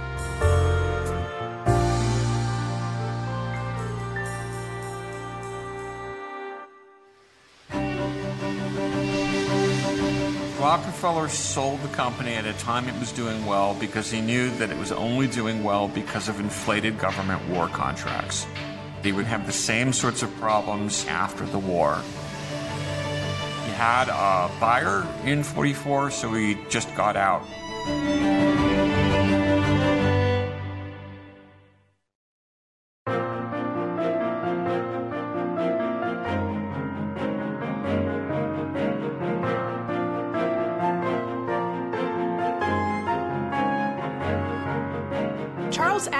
Was a very shy man, a bit of a recluse. When he purchased the company in 1945, a lot of people in Pueblo, I don't think, actually knew that he was the chairman of the board of directors. In the latter part of 1945, CF&I made its first major change, and that was to merge with a company called Wickwire Spencer Steel, based in Buffalo, New York. Charles Allen really focused on diversifying the product base of the company. CF&I acquired other mining interests as well as steel production interests, mainly focused on the eastern part of the country. In the early 1950s, they purchased Roeblings and Sons, the company that built the Brooklyn Bridge, and also did the cables on the Golden Gate Bridge. At the peak of the company in 1953, the company actually had 22,215 people on the entire payroll. This included all of their mining operations, the steel works, as well as their many subsidiary companies that stretched from Buffalo, New York, all the way to Los Angeles. It was a very prosperous time. There were about 12,000 people actually working at the steel works itself. Schools were built, several subdivisions, there were a number of smaller businesses throughout Pueblo that sprung up in support of what was happening at the mill. There was a little corner grocery store that we all went to and you charged. Remember, this is the day before credit cards. But every month when my parents got paid, I'd be sent down with the cash to go pay the bill. Those people lived well and did well because of the jobs at the mill. You had this huge period of mid century prosperity in Bessemer, and so you had the last few lots that had been platted by Palmer back in the 1870s and 80s filling up with these mid century ranches. And they had tile roofs and they had kind of Spanish mission elements. Bars and the churches, they were community centers. They would unify neighborhoods, they unified people. All these ethnic groups, they all cut each other some slack because they realized that they were all working in the same difficult working conditions. The Catholic Church was a big enough influence in Pueblo that on the south side, in the Grove, there were four Catholic churches on almost contiguous corners. Bojan was a name for Eastern Europeans. There were a huge number. They all came from different provinces within Yugoslavia, Poland, Italy, and they almost all immediately went to work in the mines or the mills. And then some of them would save money, buy a house. These were very modest neighborhoods. I don't think most of the houses were more than 800, 900 square feet. There was the general store, which my grandmother would refer to sometimes as the company store. This was a company town, and your livelihood depended on it. Beginning in the 1960s, CF&I experienced a lot of foreign competition, and that really hurt a lot of CF&I's profits. The Crane Corporation was a global corporation, and in the summer of 1969, it had acquired 82% of CF&I's stock, making them now the owner of CF&I. In the early 1970s, Pueblo started building the Comanche power plant, and this was to provide electricity, which was then used specifically for the electric arc furnace. This was a much more rapid and precise method of making steel. The electric furnace relied on scrap metal recycling rather than on raw products.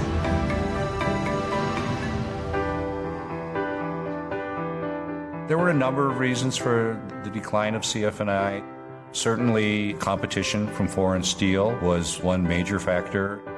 There were environmental regulations that were coming into play in the 1970s air quality regulations, water quality regulations. It made it more expensive to manufacture steel in the United States. The success of a steel mill is very much about supply and demand. Whenever there's a bad economy, the steel mill is going to suffer. In 1982, sales dropped from about $730 million to about $360 million. We tried to do everything we could do to cut costs. We froze wages. Also, at that time, we started getting hit with the imports. The demand just dropped. In 1974, the steel industry employed over 500,000 people.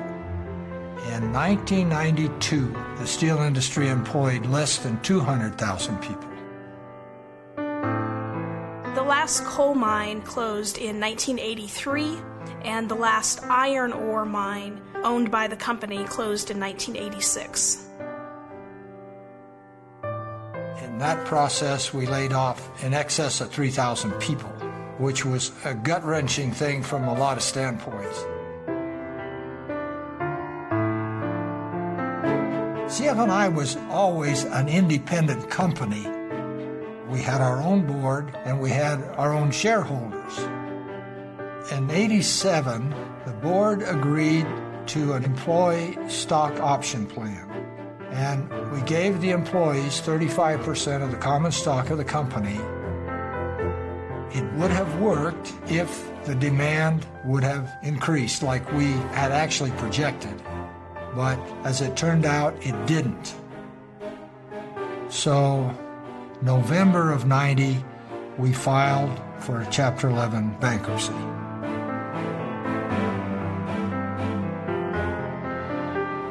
In 1993, Oregon Steel decided that they would buy the assets. Through all of this, the company never shut down, never lost a day of operation.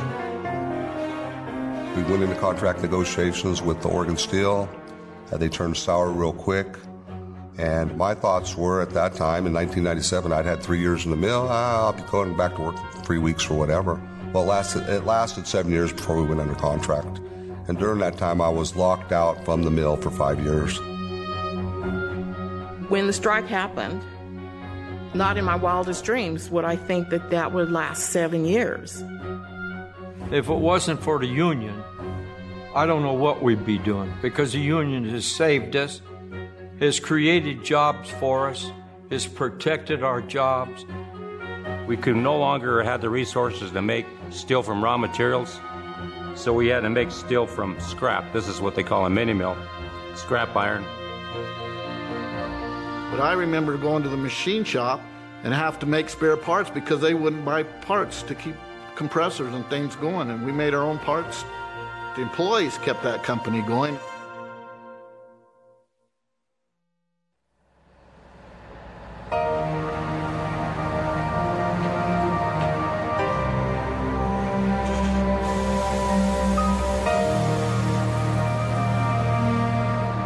Evraz first bought the Pueblo plant as part of Oregon Steel in 2006. We have two facilities in Russia, one here in Pueblo, and we make more rail than any other steelmaker in the entire world. That gave us a global expertise. You can't get rid of over 100 years of history. Probably most of the people in Pueblo still call it CF&I. Maybe some call it Rocky Mountain Steel, some call it Evraz. Every time I look at those pictures, I think of how fortunate we are to be working today and not be working 60 or 80 years ago. It absolutely has changed throughout the years. Today, we have a fairly automated process. Most of the dangerous jobs, the heavy lifting, has been taken over by either cranes or other equipment. Today, we start out with scrap steel. We are a 100% recycling operation. We're Colorado's largest recycler by volume. We'll bring in and melt down about 1.2 million tons of steel annually.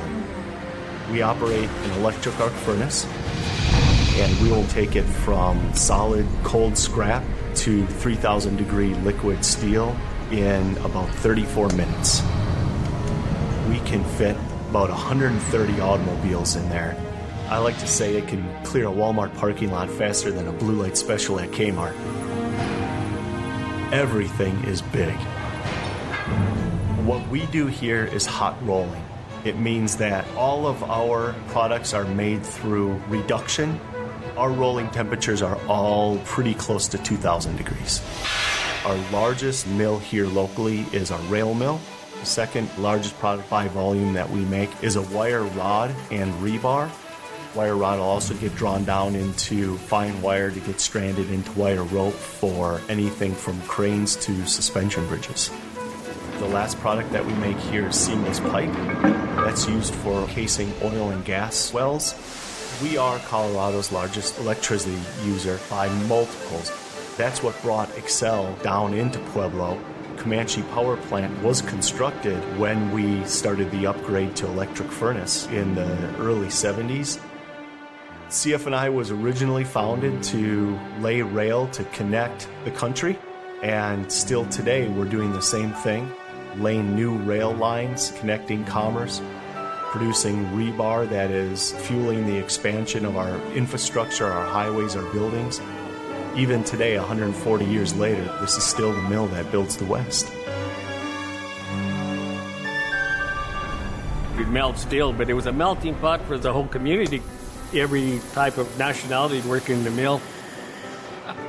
I remember my first day, one of the old timers came up to me and says, Don't worry, don't worry.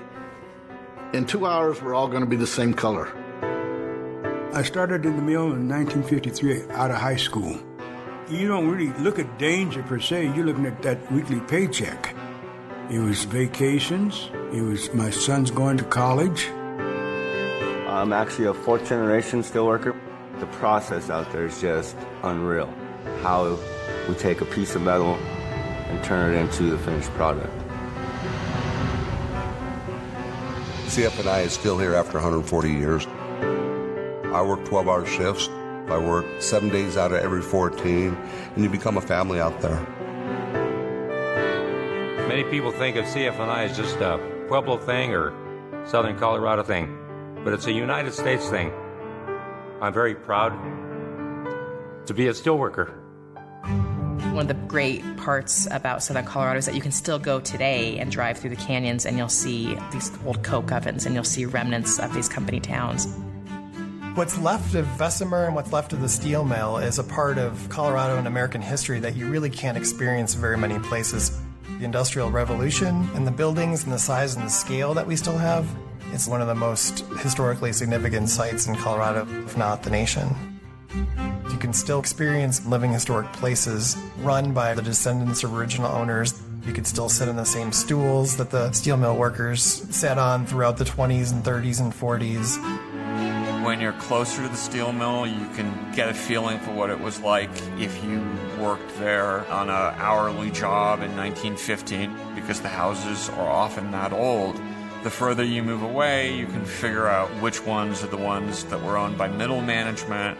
And as you get up towards Abriendo, you can see the giant houses that were owned by the major management.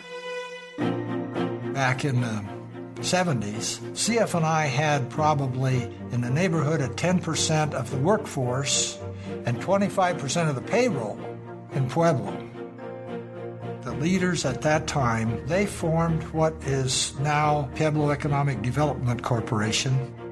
They developed an industrial park at the airport, and they went out and got manufacturing facilities of different kinds to come in. This is the manufacturing center of the Rockies. We've tried to keep the generational culture in manufacturing because we, we think it's important based on our history. Their grandfather might have worked in the mill, their father might have worked in the mill, but the son is over at Vestas, the largest wind tower manufacturing plant in the world. Or he's working at Trane Corporation making commercial water chillers, or United Technology Aerospace making carbon brakes. The thing that I find interesting about this steel mill is that it has operated continuously since 1880. It's one of the few places in the country where steel manufacturing has managed to continue to operate despite the ups and downs of the, of the steel industry in America. The legacy of CF&I is all around us. It is a central symbol of what happened for this region. How do you take a stance that allows you to be rightly and appropriately dazzled by what enterprising people achieved? And also pay attention to the injuries, the burdens, the prices paid to reach that achievement. But if you're only looking at the sorrows and the burdens, I think you're doing a disservice to the workers and their families who did have resilience and adaptation in their skill set as well. Look at all the dimensions of the CF&I story. We are here living as we do now because of our predecessors CF&I makes it possible for people that are working class to almost start living a middle class lifestyle. They came and they worked in terrible working conditions, and their children might work in terrible working conditions, but their grandchildren are teachers and doctors and lawyers and CEOs. It's the perfect American story. The immigrants who worked in the foundries and the coal mines and who risked their lives and their livelihoods working dangerous jobs to turn the United States into an industrial power. The Colorado Fuel and Iron Company and the men and women of steel the company produced. These are the people who build America.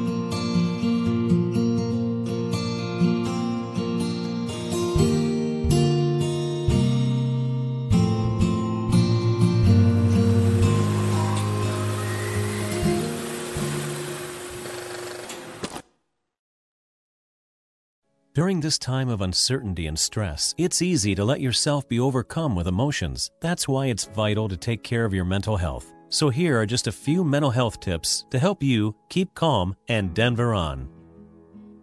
Calling people, texting people to, to reduce that sense of being isolated. The more that we can connect with other people and show kindness to other people, I think that also is something that's good for all of us. You know, we can't go to the gym anymore, but we can walk, we can do exercises in our home.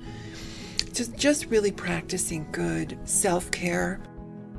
I think it's good to take a, a break from the news. I think everyone is obsessed with it and just checking because it's changing so fast. We want to check it, but try to give oneself a break from that. It's really trying to be present in your life. So, for example, if you're having dinner at home, don't be watching the news at the same time. Just have dinner.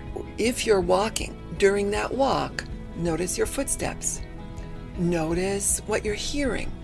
And it's a way to allow your brain to have a little bit of a rest. Many health professionals are now going to remote therapy, so it's it may be on the phone, um, but that's really for everybody's safety, but it can still be helpful. Rather than focusing on what you can't do, the fears you have, focus on the things that you do have. There are many, many people working very hard, you know, to get us all through this. and that ultimately we will get through this.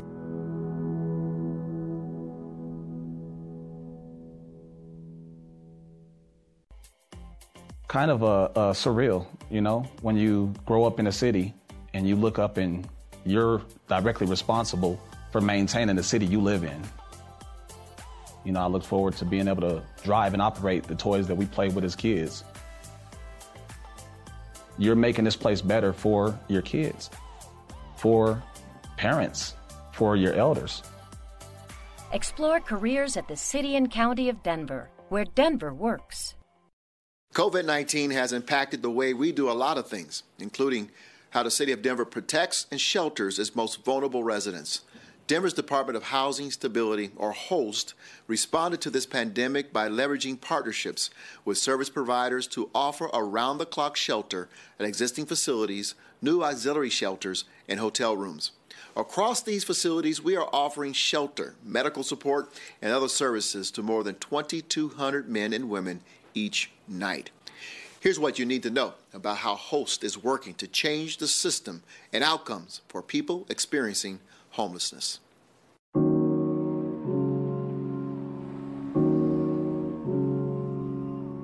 I would ask you to reframe how you think about the issue of homelessness. Homelessness is a context that people are living in, it is not who a person is.